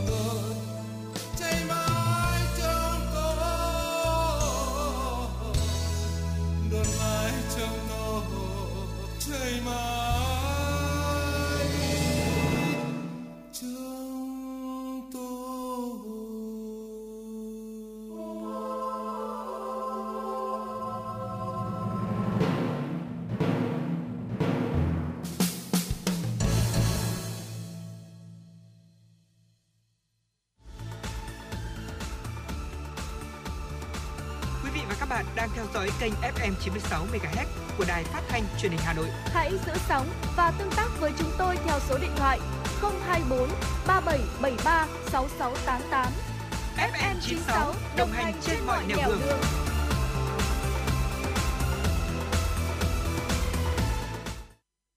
Quý vị thính giả đang đến với chuyển động Hà Nội trưa cùng với Thùy Linh và Trọng Khương và ngay bây giờ thì Thùy Linh và Trọng Khương sẽ chuyển tới quý vị những thông tin mà chúng tôi vừa mới cập nhật. Thưa quý vị, trước tình trạng khái niệm hàng hóa thiết yếu chưa được hiểu đúng và thực hiện thống nhất, gây khó khăn cho doanh nghiệp sản xuất, kinh doanh hàng hóa thiết yếu, Bộ Công Thương đề nghị Sở Công Thương các địa phương ra soát, tham mưu cho Ủy ban Nhân dân tỉnh cho phép lưu thông khi thực hiện theo chỉ thị số 16 đối với một số nhóm hàng hóa thiết yếu. Cụ thể, nhóm hàng thực phẩm bao gồm các mặt hàng theo danh mục tại phụ lục 2, phụ lục 3 và mục 3, 4, 5, 6, 7, 8, phụ lục 4 ban hành kèm theo Nghị định số 15 của Chính phủ hướng dẫn một số điều của Luật An toàn thực phẩm. Nhóm hàng nguyên vật liệu phục vụ sản xuất bao gồm các mặt hàng như sắt, thép, phân bón, thuốc bảo vệ thực vật, thức ăn chăn nuôi. Cùng với đó là nhóm hàng nhiên liệu, năng lượng như xăng dầu, khí dầu mỏ hóa lỏng, than. Ngoài ra, các mặt hàng khác theo nhu cầu phục vụ sản xuất, sinh hoạt của địa phương. Thưa quý vị, tiếp theo là một thông tin về giáo dục. Bộ Giáo dục và Đào tạo vừa công bố báo cáo so sánh trung bình điểm thi tốt nghiệp trung học phổ thông năm 2021 và trung bình điểm học bạ lớp 12 theo từng môn của từng địa phương. Về cơ bản thì ờ, trung bình điểm thi tốt nghiệp trung học phổ thông năm 2021 và trung bình điểm học bạ lớp 12 theo từng môn học có sự tương đồng và khoảng cách được thu hẹp hơn so với năm 2020. Nhiều môn ở nhiều tỉnh, thành phố có tranh lệch chỉ trên dưới một điểm. Điều đó cho thấy việc dạy học và kiểm tra, đánh giá ở các trường phổ thông về cơ bản đáp ứng yêu cầu đánh giá đúng năng lực của học sinh theo chuẩn kiến thức, kỹ năng của chương trình. Bộ Giáo dục và, và Đào tạo nhấn mạnh từ kết quả thi tốt nghiệp trung học phổ thông và đối sánh trung bình điểm thi với trung bình điểm học bạ lớp 12, nếu môn nào ở tỉnh nào kết quả còn thấp và có sự chênh lệch lớn thì cần tiếp tục điều chỉnh việc dạy học để nâng cao chất lượng. Đồng thời, Sở Giáo dục và Đào tạo và các trường trung học phổ thông trên địa bàn tỉnh có cần có điều chỉnh việc kiểm tra, đánh giá trong quá trình dạy học, bảo đảm sát hơn với năng lực của học sinh. Thưa quý vị, Bộ trưởng Bộ Giáo dục và Đào tạo Nguyễn Kim Sơn vừa ký quyết định về việc bổ sung đối tượng được đặt cách xét công nhận tốt nghiệp trung học phổ thông năm 2021. Theo đó, đối tượng được bổ sung là thí sinh đủ điều kiện dự thi đợt 2 kỳ thi tốt nghiệp trung học phổ thông năm 2021 và có nguyện vọng được đặt cách xét công nhận tốt nghiệp trung học phổ thông đang ở nơi dạ thực hiện giãn cách xã hội theo chỉ thị 16 của Thủ tướng Chính phủ, hoặc nơi bị phong tỏa, hoặc thuộc đối tượng phải cách ly y tế theo yêu cầu phòng chống dịch bệnh COVID-19. Thí sinh được đặt cách xét công nhận tốt nghiệp không được dự thi đợt 2 kỳ thi tốt nghiệp trung học phổ thông năm 2021. Sở Giáo dục và Đào tạo Hà Nội đã có công văn gửi các cơ sở giáo dục về việc không tổ chức kỳ thi tốt nghiệp trung học phổ thông đợt 2 và xét đặc cách tốt nghiệp trung học phổ thông cho thí sinh do những diễn biến phức tạp của dịch COVID-19. Theo đó, đối tượng được xét đặc cách tốt nghiệp phải thỏa mãn các điều kiện sau. Thí sinh đã đăng ký dự thi kỳ thi tốt nghiệp trung học phổ thông năm 2021, không bị kỷ luật đình chỉ thi tại đợt 1, thí sinh bị ảnh hưởng của dịch COVID-19 nên chưa được dự thi hoặc không thể hoàn thành đợt 1 trong các ngày mùng 7 và mùng 8 tháng 7 năm 2021. Thí sinh chưa dự thi hoặc đã dự thi nhưng không thể hoàn thành hoàn thành thi đợt 1 vì các lý do khác với lý do bị ảnh hưởng bởi dịch COVID-19 các trường trung học phổ thông, trung tâm giáo dục nghề nghiệp, giáo dục thường xuyên thông báo tới các đối tượng quy định ở trên nếu có nguyện vọng được xét đặc cách tốt nghiệp trung học phổ thông thì làm đơn đề nghị xét đặc cách tốt nghiệp theo mẫu. Ờ, thưa quý vị và vừa rồi là một số thông tin chúng tôi gửi đến quý vị liên quan đến giáo dục. Ờ, hy vọng rằng là với những thông tin vừa rồi thì quý vị cũng có thêm cho mình được những uh, tin tức kịp thời mà quý vị muốn ờ, được lắng nghe. Còn bây giờ thì uh, hãy dành thời gian cho âm nhạc. Xin mời quý vị cùng chúng tôi đến với một ca khúc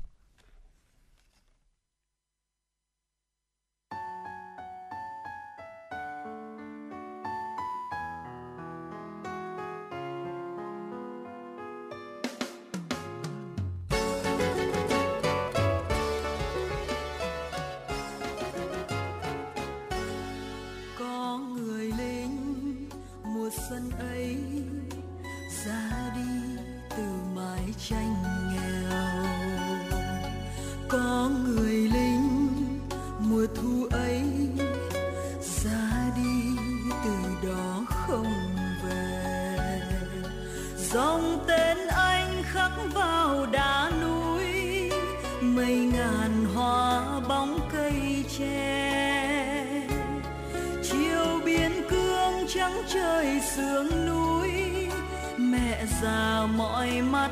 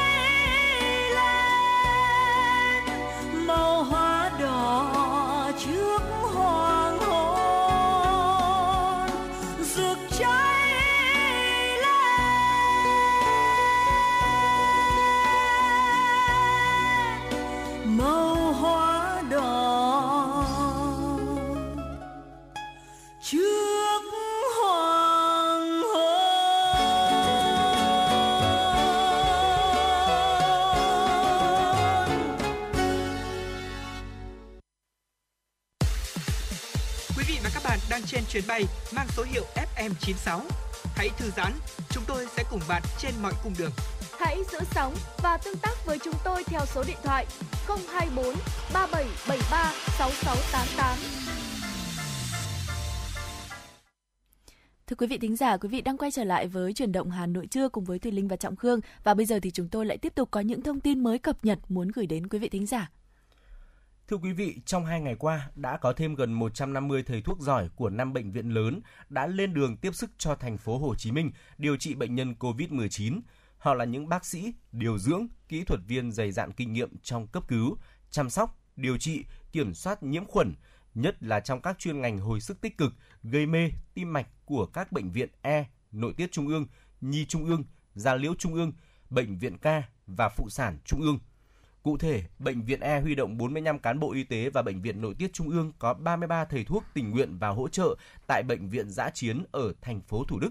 15 thầy thuốc của Bệnh viện Nhi Trung ương vào hỗ trợ tại Bệnh viện Hồi sức COVID-19. Đội của Bệnh viện Gia Liễu Trung ương còn mang theo trang thiết bị vật tư. Gần 30 thầy thuốc của Bệnh viện Ca lên đường với kiến thức, kinh nghiệm tích lũy trong thời gian trở thành tâm dịch vừa qua. Hôm qua, Trung ương Hội Liên hiệp Thanh niên Việt Nam cùng các đơn vị đồng hành tổ chức chương trình Triệu bữa cơm Hà Nội Nghĩa tình, trao 470 suất thực phẩm, mỗi suất gồm 10 kg gạo và một thùng mì, với tổng trị giá 82 triệu đồng cho 470 bệnh nhân đang điều trị dài ngày tại Bệnh viện Thận Hà Nội. Chương trình Triệu bữa cơm Hà Nội Nghĩa tình do Trung ương Hội Liên hiệp Thanh niên Việt Nam chỉ đạo, Trung tâm tình nguyện quốc gia, Hội Liên hiệp Thanh niên Việt Nam thành phố Hà Nội phối hợp triển khai từ ngày 24 tháng 7 đến ngày 7 tháng 8.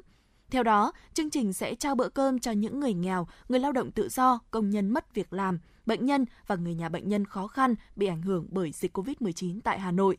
Mỗi suất ăn khoảng 25.000 đồng. Dự kiến trung bình mỗi ngày có từ 500 đến 600 suất. Tùy tình hình thực tế có thể tăng suất ăn hoặc trao các gói thực phẩm cho một số người khó khăn có điều kiện tự nấu ăn. Tính đến ngày hôm qua, chương trình đã trao 1.140 suất ăn cho 1.140 người khó khăn trên địa bàn Hà Nội. Sở Giao thông Vận tải Hà Nội vừa chấp thuận về nguyên tắc phương án tổ chức hoạt động vận tải bằng xe taxi của công ty Mai Linh. Theo đó, 200 xe taxi đã được đưa vào sử dụng trong chiều qua với mục đích phục vụ nhu cầu đi lại của người dân cũng như công tác vận chuyển bệnh nhân tại các bệnh viện trên địa bàn thủ đô. Toàn bộ 200 xe taxi kinh doanh đợt này được tiến hành lắp đặt vách ngăn nhựa trong suốt, hạn chế tối đa việc tiếp xúc giữa lái xe và khách hàng. Trên xe sẽ có nước sát khuẩn và khẩu trang cũng như là quần áo bảo hộ nếu như phải đón hành khách từ sân bay hay tại bệnh viện. Công ty Mai Linh khuyến khích khách hàng hạn chế sử dụng tiền mặt thay bằng hình thức thanh toán qua thẻ. Các phương tiện khi tiếp nhận thông tin của khách hàng, lái xe sẽ phải thực hiện nghiêm túc 5K của Bộ Y tế. Bên cạnh đó, hành khách cũng phải khai rõ tên và địa chỉ, số điện thoại cho lái xe, địa điểm đi và đến. Khi xe di chuyển, sẽ được theo dõi trên hệ thống quản lý của doanh nghiệp. 200 phương tiện taxi trên sẽ được phân bổ đồng đều tại các quận, huyện, nội thành trong thành phố Hà Nội và các bệnh viện như Bệnh viện Hữu Nghị, Bệnh viện Việt Đức, Bệnh viện Bạch Mai, Bệnh viện 108, vân vân. Ủy ban nhân dân thành phố Hà Nội vừa ban hành công văn về việc tổ chức thi công xây dựng một số công trình trọng điểm cấp bách trong thời gian thực hiện chỉ thị số 17 về giãn cách xã hội trên địa bàn thành phố. Theo đó, Ủy ban nhân dân thành phố chấp thuận cho phép tổ chức thi công xây dựng trong thời gian thực hiện chỉ thị số 17 đối với các công trình sau: Dự án nhà máy sản xuất vaccine tại khu công nghệ cao Hòa Lạc, huyện Thạch Thất. Chủ đầu tư là công ty cổ phần nghiên cứu và sản xuất Vinsmart công trình nhà giải phẫu bệnh lý, bệnh viện quân y, các dự án cải tạo, nâng cấp các bệnh viện đa khoa huyện Thường Tín, thị xã Sơn Tây, quận Hà Đông, công trình bệnh viện ca, quận Hoàn Kiếm. Ngoài ra, có các công trình trọng điểm xử lý cấp bách, chống sạt lở kè bờ sông và công trình thoát lũ gồm 19 dự án. Ủy ban nhân dân thành phố yêu cầu các đơn vị tổ chức thi công, xây dựng bảo đảm đúng tinh thần và nội dung của chỉ thị số 17, bảo đảm cao nhất yêu cầu phòng chống dịch. Thưa quý vị, Công an thành phố Hà Nội thông tin ngày thứ năm thực hiện chỉ thị số 17 của Chủ tịch Ủy ban nhân dân thành phố Hà Nội vẫn còn nhiều trường hợp vi phạm quy định phòng chống dịch COVID-19. Theo thống kê, từ 12 giờ ngày 27 tháng 7 đến 12 giờ ngày 28 tháng 7 năm 2021, tại các chốt ra vào thành phố Hà Nội, lực lượng chức năng đã kiểm soát 20.241 lượt phương tiện với 24.922 lượt người qua chốt, trong đó có 594 phương tiện vận tải hành khách, yêu cầu 6.663 lượt phương tiện quay đầu xe. Bên cạnh đó, các lực lượng chức năng đã xử phạt vi phạm hành chính 898 trường hợp với số tiền phạt trên 1,65 tỷ đồng. Trong đó, phạt 169 trường hợp với số tiền 260 triệu đồng về lỗi không đeo khẩu trang, 5 trường hợp với số tiền 67,5 triệu đồng về lỗi kinh doanh dịch vụ không thiết yếu, 724 trường hợp với số tiền trên 1,3 tỷ đồng về các hành vi vi phạm khác trong thời gian Hà Nội áp dụng giãn cách xã hội. Công an huyện Thạch Thất, Hà Nội đã xác minh xử lý người đàn ông có hành vi chửi bới, tấn công lực lượng chức năng làm nhiệm vụ phòng chống dịch COVID-19 xảy ra tại xã Thạch Xá, huyện Thạch Thất. Sau khi nhận được tin báo, Công an xã Thạch Xá đã tiến hành xác minh và đã xác định người đàn ông sinh năm 1983, trú tại thôn Vĩnh Lộc 3, xã Phùng Xá, huyện Thạch Thất là đối tượng khuyết tật đặc biệt nặng, dạng thần kinh tâm thần và đang được hưởng chế độ trợ cấp của nhà nước từ năm 2019 đến nay. Đối tượng được tiếp nhận, chăm sóc và nuôi dưỡng tại Trung tâm chăm sóc và nuôi dưỡng người tâm thần số 2 ở thôn Quy Mông, xã Phú Sơn, huyện Ba Vì. Song do tình hình dịch COVID-19 phức tạp nên đã được hoãn tiếp nhận. Công an xã Thạch Xá đã đề nghị Ủy ban nhân dân xã Phùng Xá cùng các ban ngành địa phương và gia đình có biện pháp quản lý chặt chẽ hơn đối với đối tượng trong giai đoạn thành phố đang thực hiện giãn cách xã hội. Quý vị thính giả thân mến và tiếp theo chương trình, xin mời quý vị hãy cùng Trọng Khương và Thùy Linh lắng nghe ca khúc có tựa đề Đất nước tôi.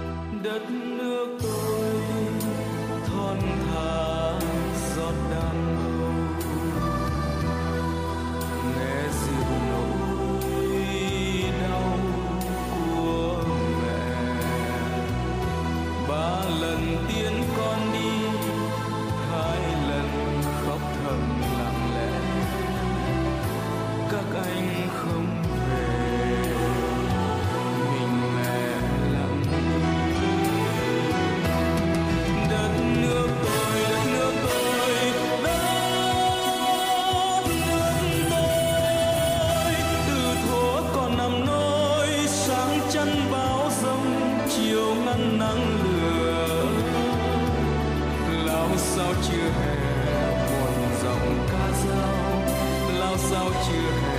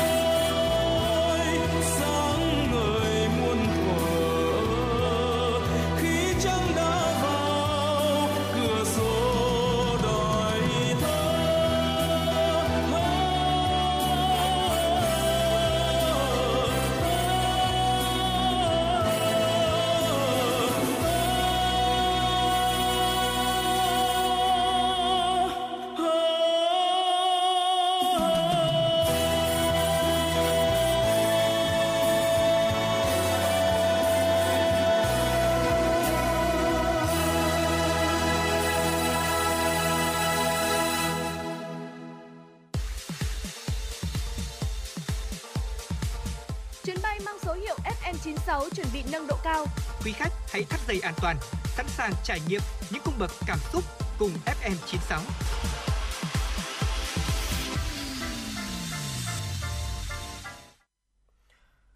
Thưa quý vị thính giả, tháng 7 hàng năm đã trở thành truyền thống của cả dân tộc, tháng của sự tri ân tưởng nhớ các anh hùng liệt sĩ, thương bệnh binh, gia đình có công với cách mạng – Trải dài qua hai cuộc chiến kháng chiến chống Pháp và chống Mỹ giải phóng dân tộc, đã có hàng ngàn hàng vạn người con đất Việt vì nghĩa lớn lên đường quyết tử cho Tổ quốc quyết sinh, vì sự trường tôn của dân tộc Việt Nam.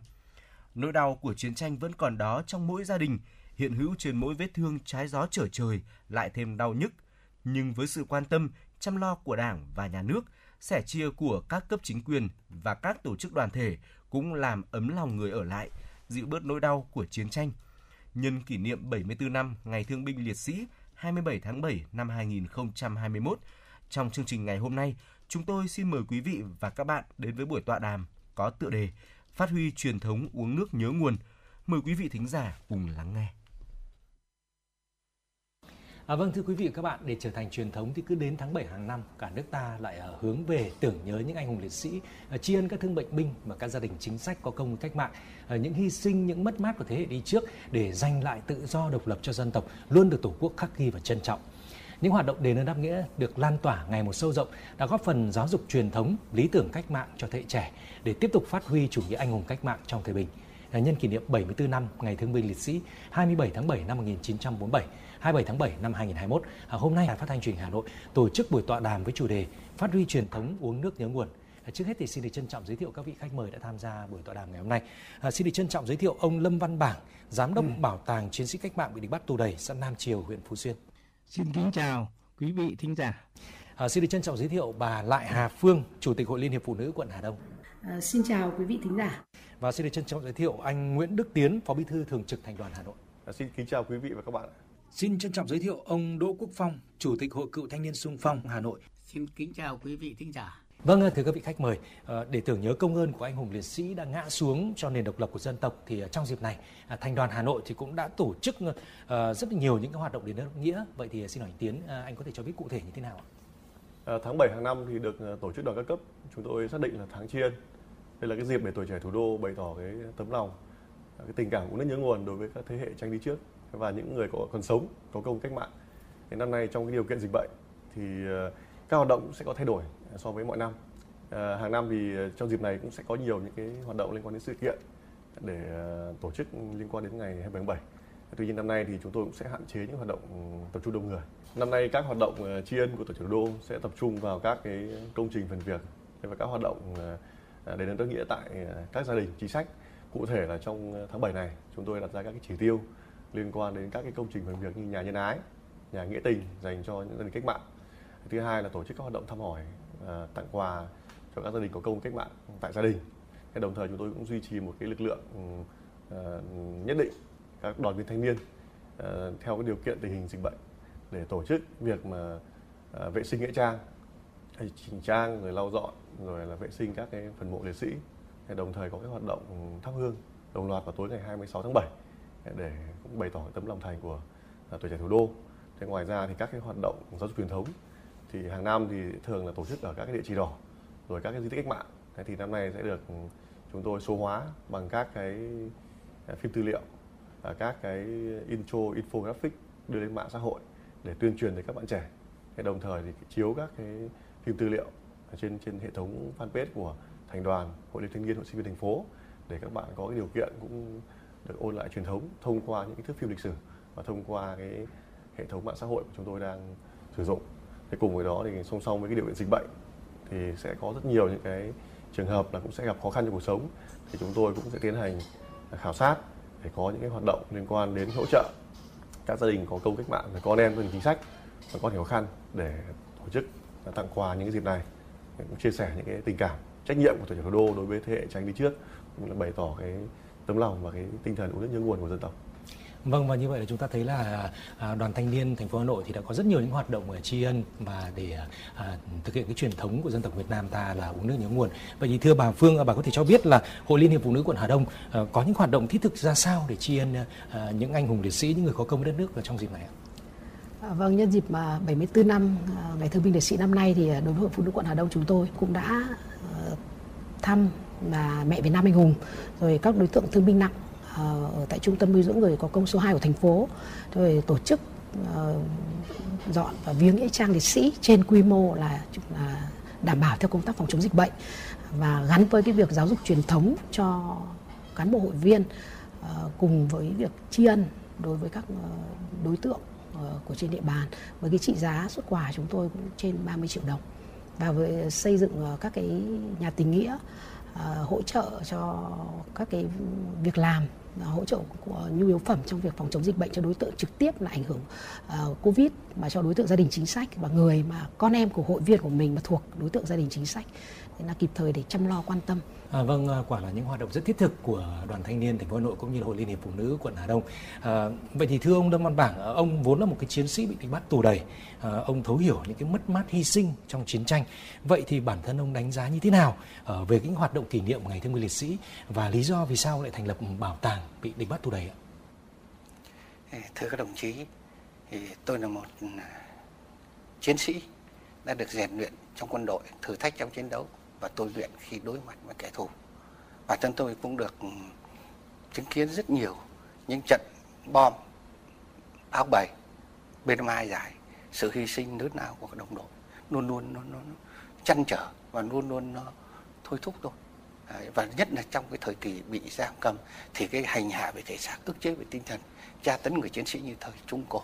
Mà chính vì thế cho nên những cái ngày dịp 27 hàng năm và cũng như năm nay nó có một cái nỗi buồn man mát nhưng cũng có cái phấn khởi đó là được đảng nhà nước quan tâm đối với người có công cách mạng à, đối với thương bệnh binh. Và chính vì cái cái suy nghĩ đó cho nên bản thân tôi à, và đồng đội đã xây dựng nên cái bảo tàng chiến sĩ cách mạng mắt tù đài để với mục đích là giáo dục truyền thống cách mạng cho thế hệ trẻ hôm nay và mai sau. Cái thứ hai đó là để báo cáo với đảng với nhà nước, với quân đội. Những người chiến sĩ cách mạng bị bắt tù này, khi xa vào giai đoạn, họ vẫn kiên trung, bất khuất và trung thành, vô hạn với đảng, với tổ quốc. Cái thứ ba là đây là những cái hiện vật là tố cáo tội ác chiến tranh. Cái thứ tư nữa là chính cái bảo tàng là cái nơi tri ân các anh hùng liệt sĩ để cho mọi người là về đấy tham quan và thắp nén tâm nhang để tưởng nhớ những người đã hy sinh xương máu cho tổ quốc chúng ta ngày hôm nay. À, vâng thưa anh Tiến ạ, à, nhớ về quá khứ để thêm tự hào về quê hương tổ quốc, à, để có thể kế thừa và phát huy những lý tưởng cách mạng và truyền thống anh hùng cách mạng cho thế hệ trẻ. Thì à, trong thời gian vừa qua, à, các chính quyền, tổ chức đoàn thể và đoàn thanh niên đã có những hoạt động như thế nào ạ? À, quá khứ hào hùng của dân tộc, đặc biệt là sự hy sinh của các thế hệ tranh đi trước thì luôn là những cái bài học và tấm gương sáng để cho thế hệ trẻ ngày hôm nay học tập và noi theo trong cái công cuộc xây dựng và bảo vệ tổ quốc và tấm gương bác bảng hay các thế hệ tránh đi trước thì luôn là những hình tượng mẫu mực mà thế hệ trẻ chúng tôi hôm nay phải có trách nhiệm vừa là học tập vừa là tuyên truyền cho các bạn trẻ thanh niên ngày hôm nay mai sau để tích cực học tập và làm theo. Và trong thời gian qua thì để phát huy truyền thống cũng như là công hiến cái sức trẻ của mình đối với sự nghiệp xây dựng thủ đô và đất nước thì tổ chức đoàn các cấp cùng với cả hệ thống chính trị à, thường xuyên có những cái hoạt động liên quan đầu tiên là liên quan đến giáo dục truyền thống cho thế hệ trẻ thông qua rất nhiều hình thức mà nó phù hợp với cả cái điều kiện tình hình mới mà nó phù hợp với tâm lý tiếp nhận của thế hệ trẻ. Đấy, các cái bài học truyền thống rồi các bài học lý luận chính trị rồi việc mà đi thăm các địa chỉ đỏ thì cũng sẽ có thay đổi ờ, về hình thức và phương thức hoạt động à, so với trước đây để nó phù hợp. Thứ hai là chúng tôi ờ, giáo dục thế hệ trẻ và giáo truyền thống thông qua những cái việc làm và đưa vào họ vào những cái hành động cụ thể.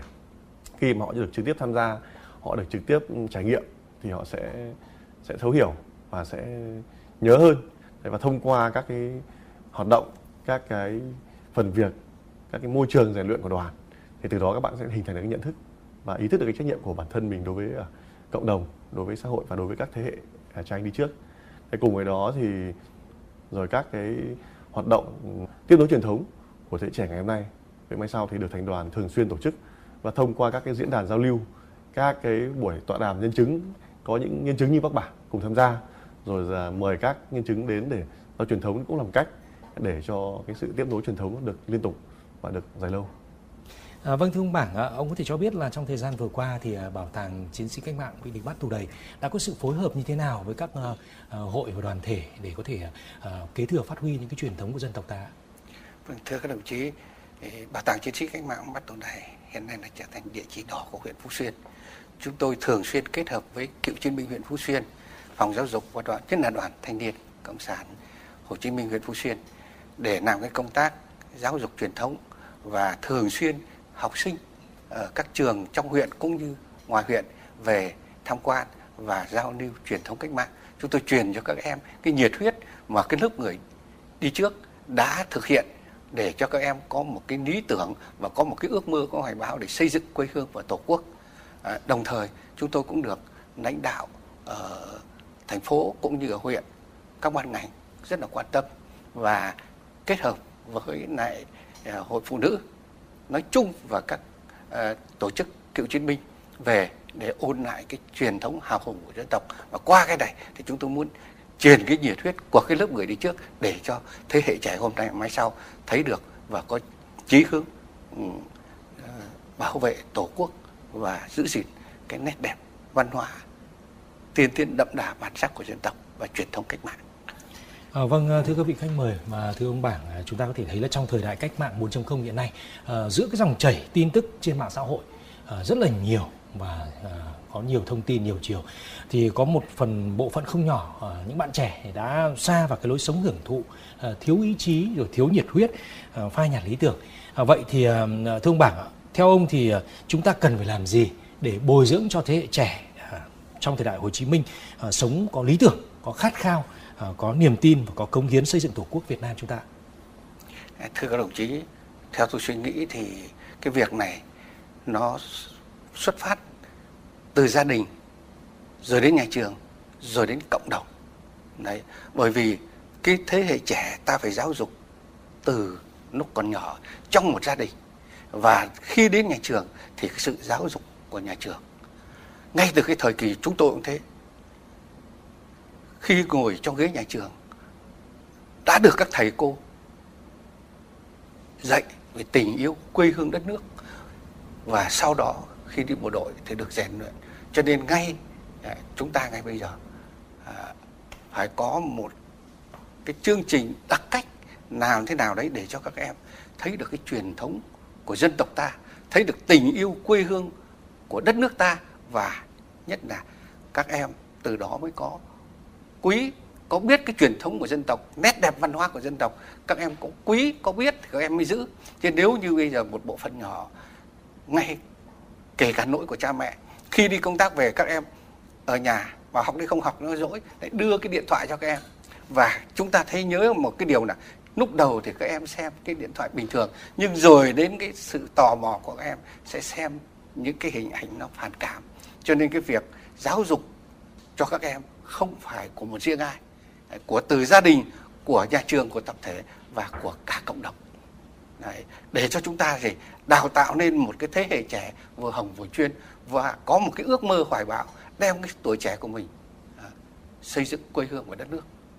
À, vâng thưa ông Phong, để kế thừa và phát huy lý tưởng cách mạng thế hệ trẻ, à, thời gian qua, Hội Cựu Thanh niên Sung phong Hà Nội ờ, đã có những hoạt động như thế nào để giáo dục truyền thống cho thế hệ trẻ ạ? Trong thời gian qua, thì Hội Cựu Thanh niên Phong rất là vinh dự được Đảng Nhà nước phong tặng danh hiệu Anh hùng lực lượng vũ trang. Thì để ghi nhớ những cái truyền thống và cái chiến công của thanh niên sung phong trong thời kháng chiến nhưng mà được cái trách nhiệm của thanh niên sung phong phải làm gương sáng cho thế hệ trẻ. Thì với cái khẩu hiệu ấy là tuổi trẻ sông pha về già mẫu mực mẫu mực về sản xuất mẫu mực về nghĩa tình đội nhưng mẫu mực ấy, uh, làm gương cho các thế hệ trẻ. Thì uh, trong các cái ờ, buổi giao lưu làm việc đối với đoàn thanh niên rồi hội phụ nữ từ cơ sở à, cho đến thành đoàn và đối với các cái trường học à, thì chúng tôi cũng đã cử những cán bộ đến để, để mà nói chuyện à, về truyền thống của à, thanh niên xung phong truyền thống anh hùng của chiến sĩ giải phóng của miền Nam và các lực lượng thanh niên xung phong bảo vệ tổ quốc những À, vâng thưa anh Tiến ạ, vậy thì đoàn thanh niên thành phố Hà Nội đã có những cái giải pháp gì để giúp cho các bạn thanh niên sống một cách có lý tưởng và công hiến nhiều hơn nữa cho đất nước? Ừ. Đúng là có một bộ phận không nhỏ. Thanh niên hiện nay thì số lệch chuẩn nhưng tuy nhiên chúng ta cũng phải nhìn một cách đại cục. Tức là đại bộ phận thanh niên Hà Nội nói riêng và thanh niên Việt Nam nói chung thì hiện nay đã sống rất có trách nhiệm với bản thân với gia đình cộng đồng. Điển hình các anh các bạn có thể nhìn thấy là qua cái hai cái đợt các cái đợt dịch mà Covid 19 hai năm qua diễn ra tại Việt Nam thì ờ, những tấm gương thanh niên sẵn sàng xung phong vào vùng dịch để tham gia cứu chữa người bệnh, những tấm gương thanh niên tham gia tuyến đầu chống dịch, rồi các bạn thanh niên tình nguyện phục vụ tại các khu cách ly và các chốt phòng dịch, rồi tham gia các tổ covid cộng đồng. Rồi rất nhiều những tấm gương người trẻ tham gia vào với mong muốn mang lại cái sự bình yên cho xã hội. Thì ờ, qua đó thì chúng tôi muốn nói là khi mà muốn giáo dục lý tưởng hay muốn cho để cho các bạn sống có lý tưởng hơn, thì hãy đặt họ vào trong những hoàn cảnh và những công việc mà họ đang trực tiếp, họ triển khai. Và hãy phát huy họ dựa trên những cái thế mạnh, những cái động lực mà họ đang trực tiếp, họ đảm nhận. Ở đây thì ờ, có lẽ là khái niệm lý tưởng chúng ta cũng nên hiểu nó vừa đơn giản nhưng cũng vừa rộng ra. Lý tưởng ở đây tức là có thể là làm tốt những công việc của mình, làm tốt cái phần việc của mình đang được phụ trách hay là sống có trách nhiệm với gia đình, cộng đồng. Thì ở đây trong những năm vừa qua thì chúng tôi cũng luôn phát huy thanh niên Hà Nội bằng cách là các bạn đang làm việc gì thì hãy làm tốt những cái việc mà các bạn đang thực hiện. Đồng thời làm sao mà cố gắng có những việc làm có ích cho cộng đồng, cho gia đình và xã hội. Và thông qua các phong trào của đoàn thì từ đó thì sẽ làm được ra nhiều cái phần việc ờ, có ích cho cộng đồng và tốt cho xã hội. Những năm qua thì chúng tôi phối hợp với cả ờ, khu di tích nhà tù Hỏa Lò để tổ chức những cái tour tham quan như với hình thức số hóa dành cho các bạn trẻ. Thế như vậy các bạn ấy vừa có cái sự cảm nhận về một giai đoạn lịch sử của dân tộc nhưng đồng thời cũng có những, những cái hứng thú nhất định mà khi mà nó phù hợp với cả tâm lý của người trẻ. Thì từ đó thì thông qua những hoạt động như vậy thì dần dần cái ý thức và cái, cái trách nhiệm nó sẽ được ngấm dần hơn qua những cái mỗi lần mà tương tác như vậy. Thế thì ờ, đối với đoàn thanh niên thành phố Hà Nội thì việc giáo dục lý tưởng cách mạng thì chúng tôi được triển khai cũng rất dưới nhiều hình thức và đa dạng và nhiều cái mô hình nó phong phú. Nhưng quan trọng nhất là chúng tôi nâng cao được ý thức trách nhiệm và nhận thức của các bạn đối với cuộc sống, đối với công việc và đặc biệt là đối với bản thân và gia đình mình. À, khi mà mình làm tốt được những việc đó, thì tức là mình đã là người thanh niên có lý tưởng và mình cống hiến được cho gia đình, cho xã hội, tức là mình đã có lý tưởng để xây dựng một đất nước Việt Nam ngày càng tốt đẹp và văn minh hơn. À, vâng thưa anh Tiến, anh có thể cho biết là à, cái việc học tập và làm theo tấm gương đạo đức Hồ Chí Minh à, theo chỉ thị 05 của Bộ Chính trị thì đã giúp ích như thế nào à, cho các bạn đoàn viên thanh niên à, trong cái việc à, giúp họ có thể đẩy lùi cái tư tưởng là phai đảng nhạt đoàn trong một bộ phận giới trẻ này? À, vừa rồi thì chúng ta cũng mới sơ kết 5 năm về thực hiện chỉ thị 05 của Bộ Chính trị về học tập và làm theo à, tư tưởng đạo đức phong cách Hồ Chí Minh. Đấy, và trong 5 năm qua thì với mỗi một năm gắn với một chủ đề học tập và làm theo bác thì à, đoàn thanh niên thành phố Hà Nội cũng à, vận dụng vào cái điều kiện thực tế của địa phương, đơn vị, thì cũng có xác định những cái chủ đề và mô hình công trình nó cụ thể để chúng tôi ừ, ừ, xây dựng và triển khai trong vòng một năm. Thì trong năm qua, việc gắn với việc học tập làm theo bác, thì hàng nghìn tấm gương thanh niên với hàng nghìn mô hình công trình phần việc đã được phát hiện, được tôn vinh biểu dương và được xã hội ghi nhận. Và thông qua việc học tập và làm theo lời bác thì rất nhiều bạn thanh niên đã có cái sự trưởng thành và phát triển nhất định. Đấy, và học tập, làm theo bác thì cũng giúp cho các bạn ấy cảm thấy là mình có sống có trách nhiệm đối với cả bản thân và công việc hơn. Thứ hai là gắn với việc học tập, làm theo lời bác thì rất nhiều bạn đã có từ cái sự phát hiện và tuyên dương tổ chức đoàn thì đã trưởng thành và đã trở thành những cái tấm gương tiêu biểu cho cộng đồng của thanh niên Hà Nội và cộng đồng thanh niên của cả nước. Chúng tôi thì xác định là học tập và làm theo bác thì phải gắn với công việc hàng ngày của mình. Để từ đó mình phát huy được tốt cái vai trò của mình đối với cả cơ quan, đơn vị. Thế thì từ đó thì mình sẽ nâng cao cái trách nhiệm của mình đối với cả cộng đồng. Thế và gắn với học tập làm theo bác thì tự nhiên chúng tôi cũng cảm thấy là cái tình yêu của mình, cái lòng trung thành của mình và ý thức trách nhiệm trong việc xây dựng tổ chức nói chung, trong việc phấn đấu và trở thành đảng viên Đảng Cộng sản Việt Nam, phấn đấu trở thành đoàn viên tốt và một công dân tốt nó cũng sẽ uh, có cái, cái động lực và cái quyết tâm hơn. Thế đồng thời và ờ, gắn với việc mà các cái quy định của Đảng các cái chỉ thị của Đảng về việc mà học tập chính trị trong đảng viên và trong cán bộ đoàn viên. Thì trong những năm qua chúng tôi cũng đã tích cực trong việc mà triển khai các cái nội dung hoạt động này, làm sao những cái buổi sinh hoạt chính trị và học tập nghị quyết của đoàn ngày càng trở nên sinh động, hấp dẫn. Để từ đó thì các bạn cũng sẽ cảm thấy là học tập chính trị không khô khan và có cái nhu cầu, mong muốn và cái cái cái cái sở thích để mà mình được học tập. À, vâng thưa bà Phương, vậy thì bà có thể cho biết là à, việc à, thực hiện học tập và làm theo tấm gương đạo đức Hồ Chí Minh ở Hội Liên hiệp Phụ nữ quận Hà Đông diễn ra như thế nào? À, vâng, đối với Hội Phụ nữ quận Hà Đông chúng tôi thì à, cụ thể hóa các cái việc làm của mình, à, các phong trào hoạt động của tổ chức hội à, thông qua cái việc à, đăng ký các cái chỉ tiêu hàng năm và các cái việc làm hàng năm của mỗi cán bộ hội viên và gắn thiết thực nhất là trong việc thực hiện chỉ thị 05 của Bộ Chính trị thì mỗi cán bộ hội viên mỗi một chi hội có những phần việc việc làm thiết thực trong việc học tập và làm theo bác. Và chúng tôi quan điểm đây là với những cái việc đời thường hàng ngày thôi, không cần phải nghĩ nó đau to búa lớn. Đời hàng ngày, trong sinh hoạt hàng ngày, trong ờ, với cộng đồng, với xã hội, với cá nhân, gia đình, với khu dân cư, thì với những việc làm thiết thực gắn với những cái phong trào của tổ chức hội theo hệ thống ngành dọc chỉ đạo và với những nhiệm vụ chính trị của địa phương trong từng giai đoạn, từng thời kỳ, thì sẽ tổ chức cái hoạt động cho nó phù hợp và tổ chức đảm bảo đi vào chất lượng tránh mang tính chất hình thức phô trương và chỉ mang tính chất bề nổi. Và những cái việc làm đó nó ra cụ thể bằng việc làm à, phong trào các cái mô hình. Cụ thể như chúng tôi cái việc à, thu đổi phế liệu bảo vệ à, giữ lấy màu xanh thông qua cái mô hình thùng rác thân thiện thùng rác từ thiện à, với những cái à, thu đổi phế liệu đó mà chúng tôi cũng đã có cái quỹ để cho hoạt động của hội và đi tham gia các cái à, nhân đạo từ thiện và các hoạt động ủng hộ covid cũng gần một tỷ đồng mà từ với chị em phụ nữ hàng tuần duy trì hay ngoài ra với những cái việc làm trong giao tiếp ứng xử ờ, trong uh, với đối mỗi đối tượng cán bộ hội viên phụ nữ uh, trên cương vị vị trí của mình thì mình thể hiện được bằng các cái cụ thể hóa những cái mô hình dễ nhớ dễ làm và dễ thực hiện thì nó sẽ thiết thực và hiệu quả. Đấy là đối với hội phụ nữ của chúng tôi cũng đã à, đánh giá sau cái 5 năm triển khai thực hiện chỉ thị 05 thì có nhiều tấm gương nhiều những các bà các chị thật sự tiêu biểu mặc dù tuổi đã cao nhưng mà vẫn là tấm gương sáng để cho con cháu và trong hệ thống tổ chức hội có sự lan tỏa trong cộng đồng dân cư. Việc học tập và làm theo tấm gương đạo đức Chủ tịch Hồ Chí Minh theo chỉ thị 05 của Bộ Chính trị thì sẽ giúp ích như thế nào trong việc tạo nên một thế hệ trẻ vừa hồng vừa chuyên, giàu lý tưởng cách mạng, à, đầy lùi tư tưởng, phai đảng nhạt đoàn trong một bộ phận giới trẻ hiện nay. À, thưa ông Phong trong chiến trường thì uốn nắn chúng tôi nhưng bây giờ trong cái xã hội bây giờ bao nhiêu cám dỗ đối với các cháu thì bây giờ nói với các cháu phải xa xa nhưng không không, không, không thực tế được mà là phải hướng dẫn các cháu. Và đặc biệt đối với các cựu thanh niên phong ấy là trước hết ấy, mình phải gương mẫu cái đã. Thì các cháu nó mới phát huy được những cái mà nhà trường trang bị đảng nhà nước ưu tiên trang bị cho. Thì có như thế ấy, thì thế trẻ ngày này chúng ta mới mới mới mới trông mong vào cái, cái thế trẻ và đất nước ấy chúng ta thực hiện theo bác hồ tức là à, có chúng ta có có có có sánh vai cùng với cái cường quốc năm châu được không? Thì phải có thế trẻ. À, chúng tôi sẵn sàng có truyền thống sẵn sàng hỗ trợ tối đa các cháu nhưng bản thân các cháu là phải phân đấu. À, làm thế nào theo gương các cái ờ, thế hệ trước à, thì đấy là cái trách nhiệm mà gương mẫu phải của chúng tôi. Chứ còn phân đấu ấy đấy là của thế hệ trẻ. À, vâng, xin được cảm ơn uh, những chia sẻ của các vị khách mời trong chương trình tọa đàm ngày hôm nay. À, thưa quý vị các bạn, chiến tranh thì đã lùi xa, nhưng nỗi đau của chiến tranh thì vẫn còn hẳn sâu trong lịch sử dân tộc với bao nhiêu là mất mát hy sinh để lại nỗi đau cho những người ở lại. Nhớ về quá khứ, cảm nhận những nỗi đau mất mát hy sinh để chúng ta thêm trân trọng và trân quý hiện tại, để thêm động lực để thêm quyết tâm dựng xây thủ đô và đất nước Việt Nam hùng cường, sánh ngang với các cường quốc Nam châu như mong mỏi của Chủ tịch Hồ Chí Minh kính yêu. À, tâm nguyện và khát vọng đó được gửi gắm vào thế hệ trẻ và tương lai của dân tộc Việt Nam. À, đến đây thời lượng của chương trình cũng đã hết.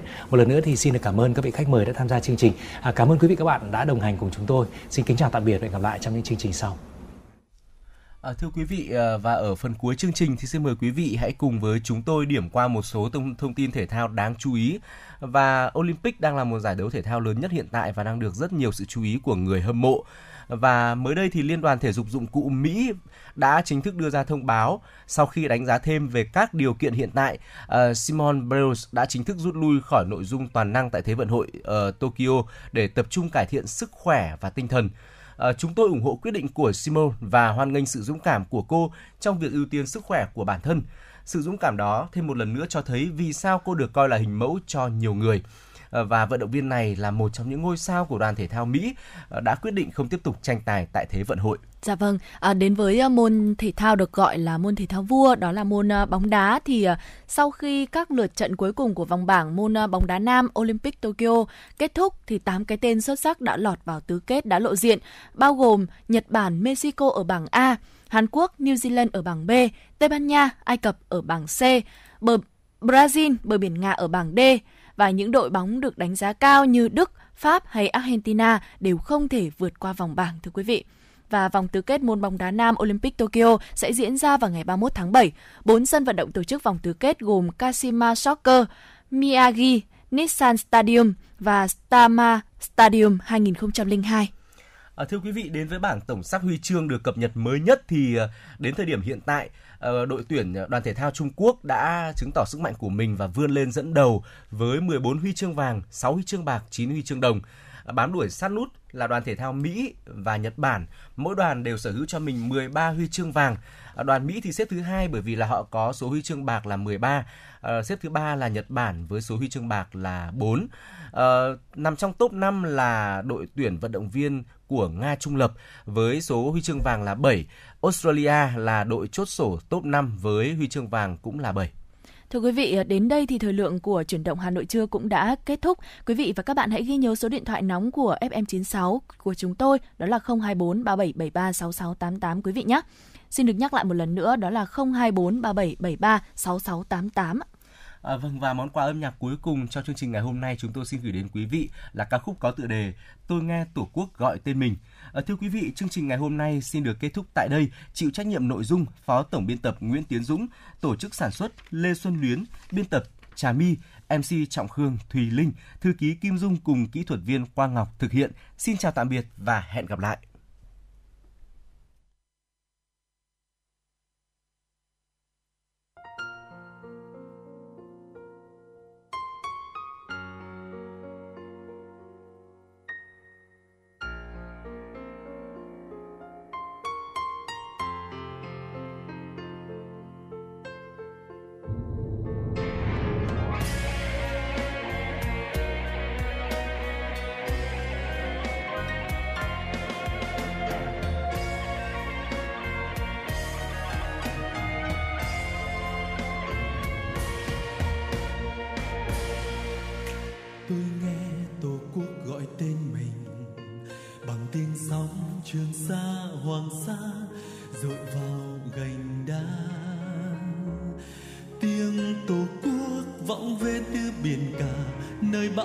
Dập dồn răng lưới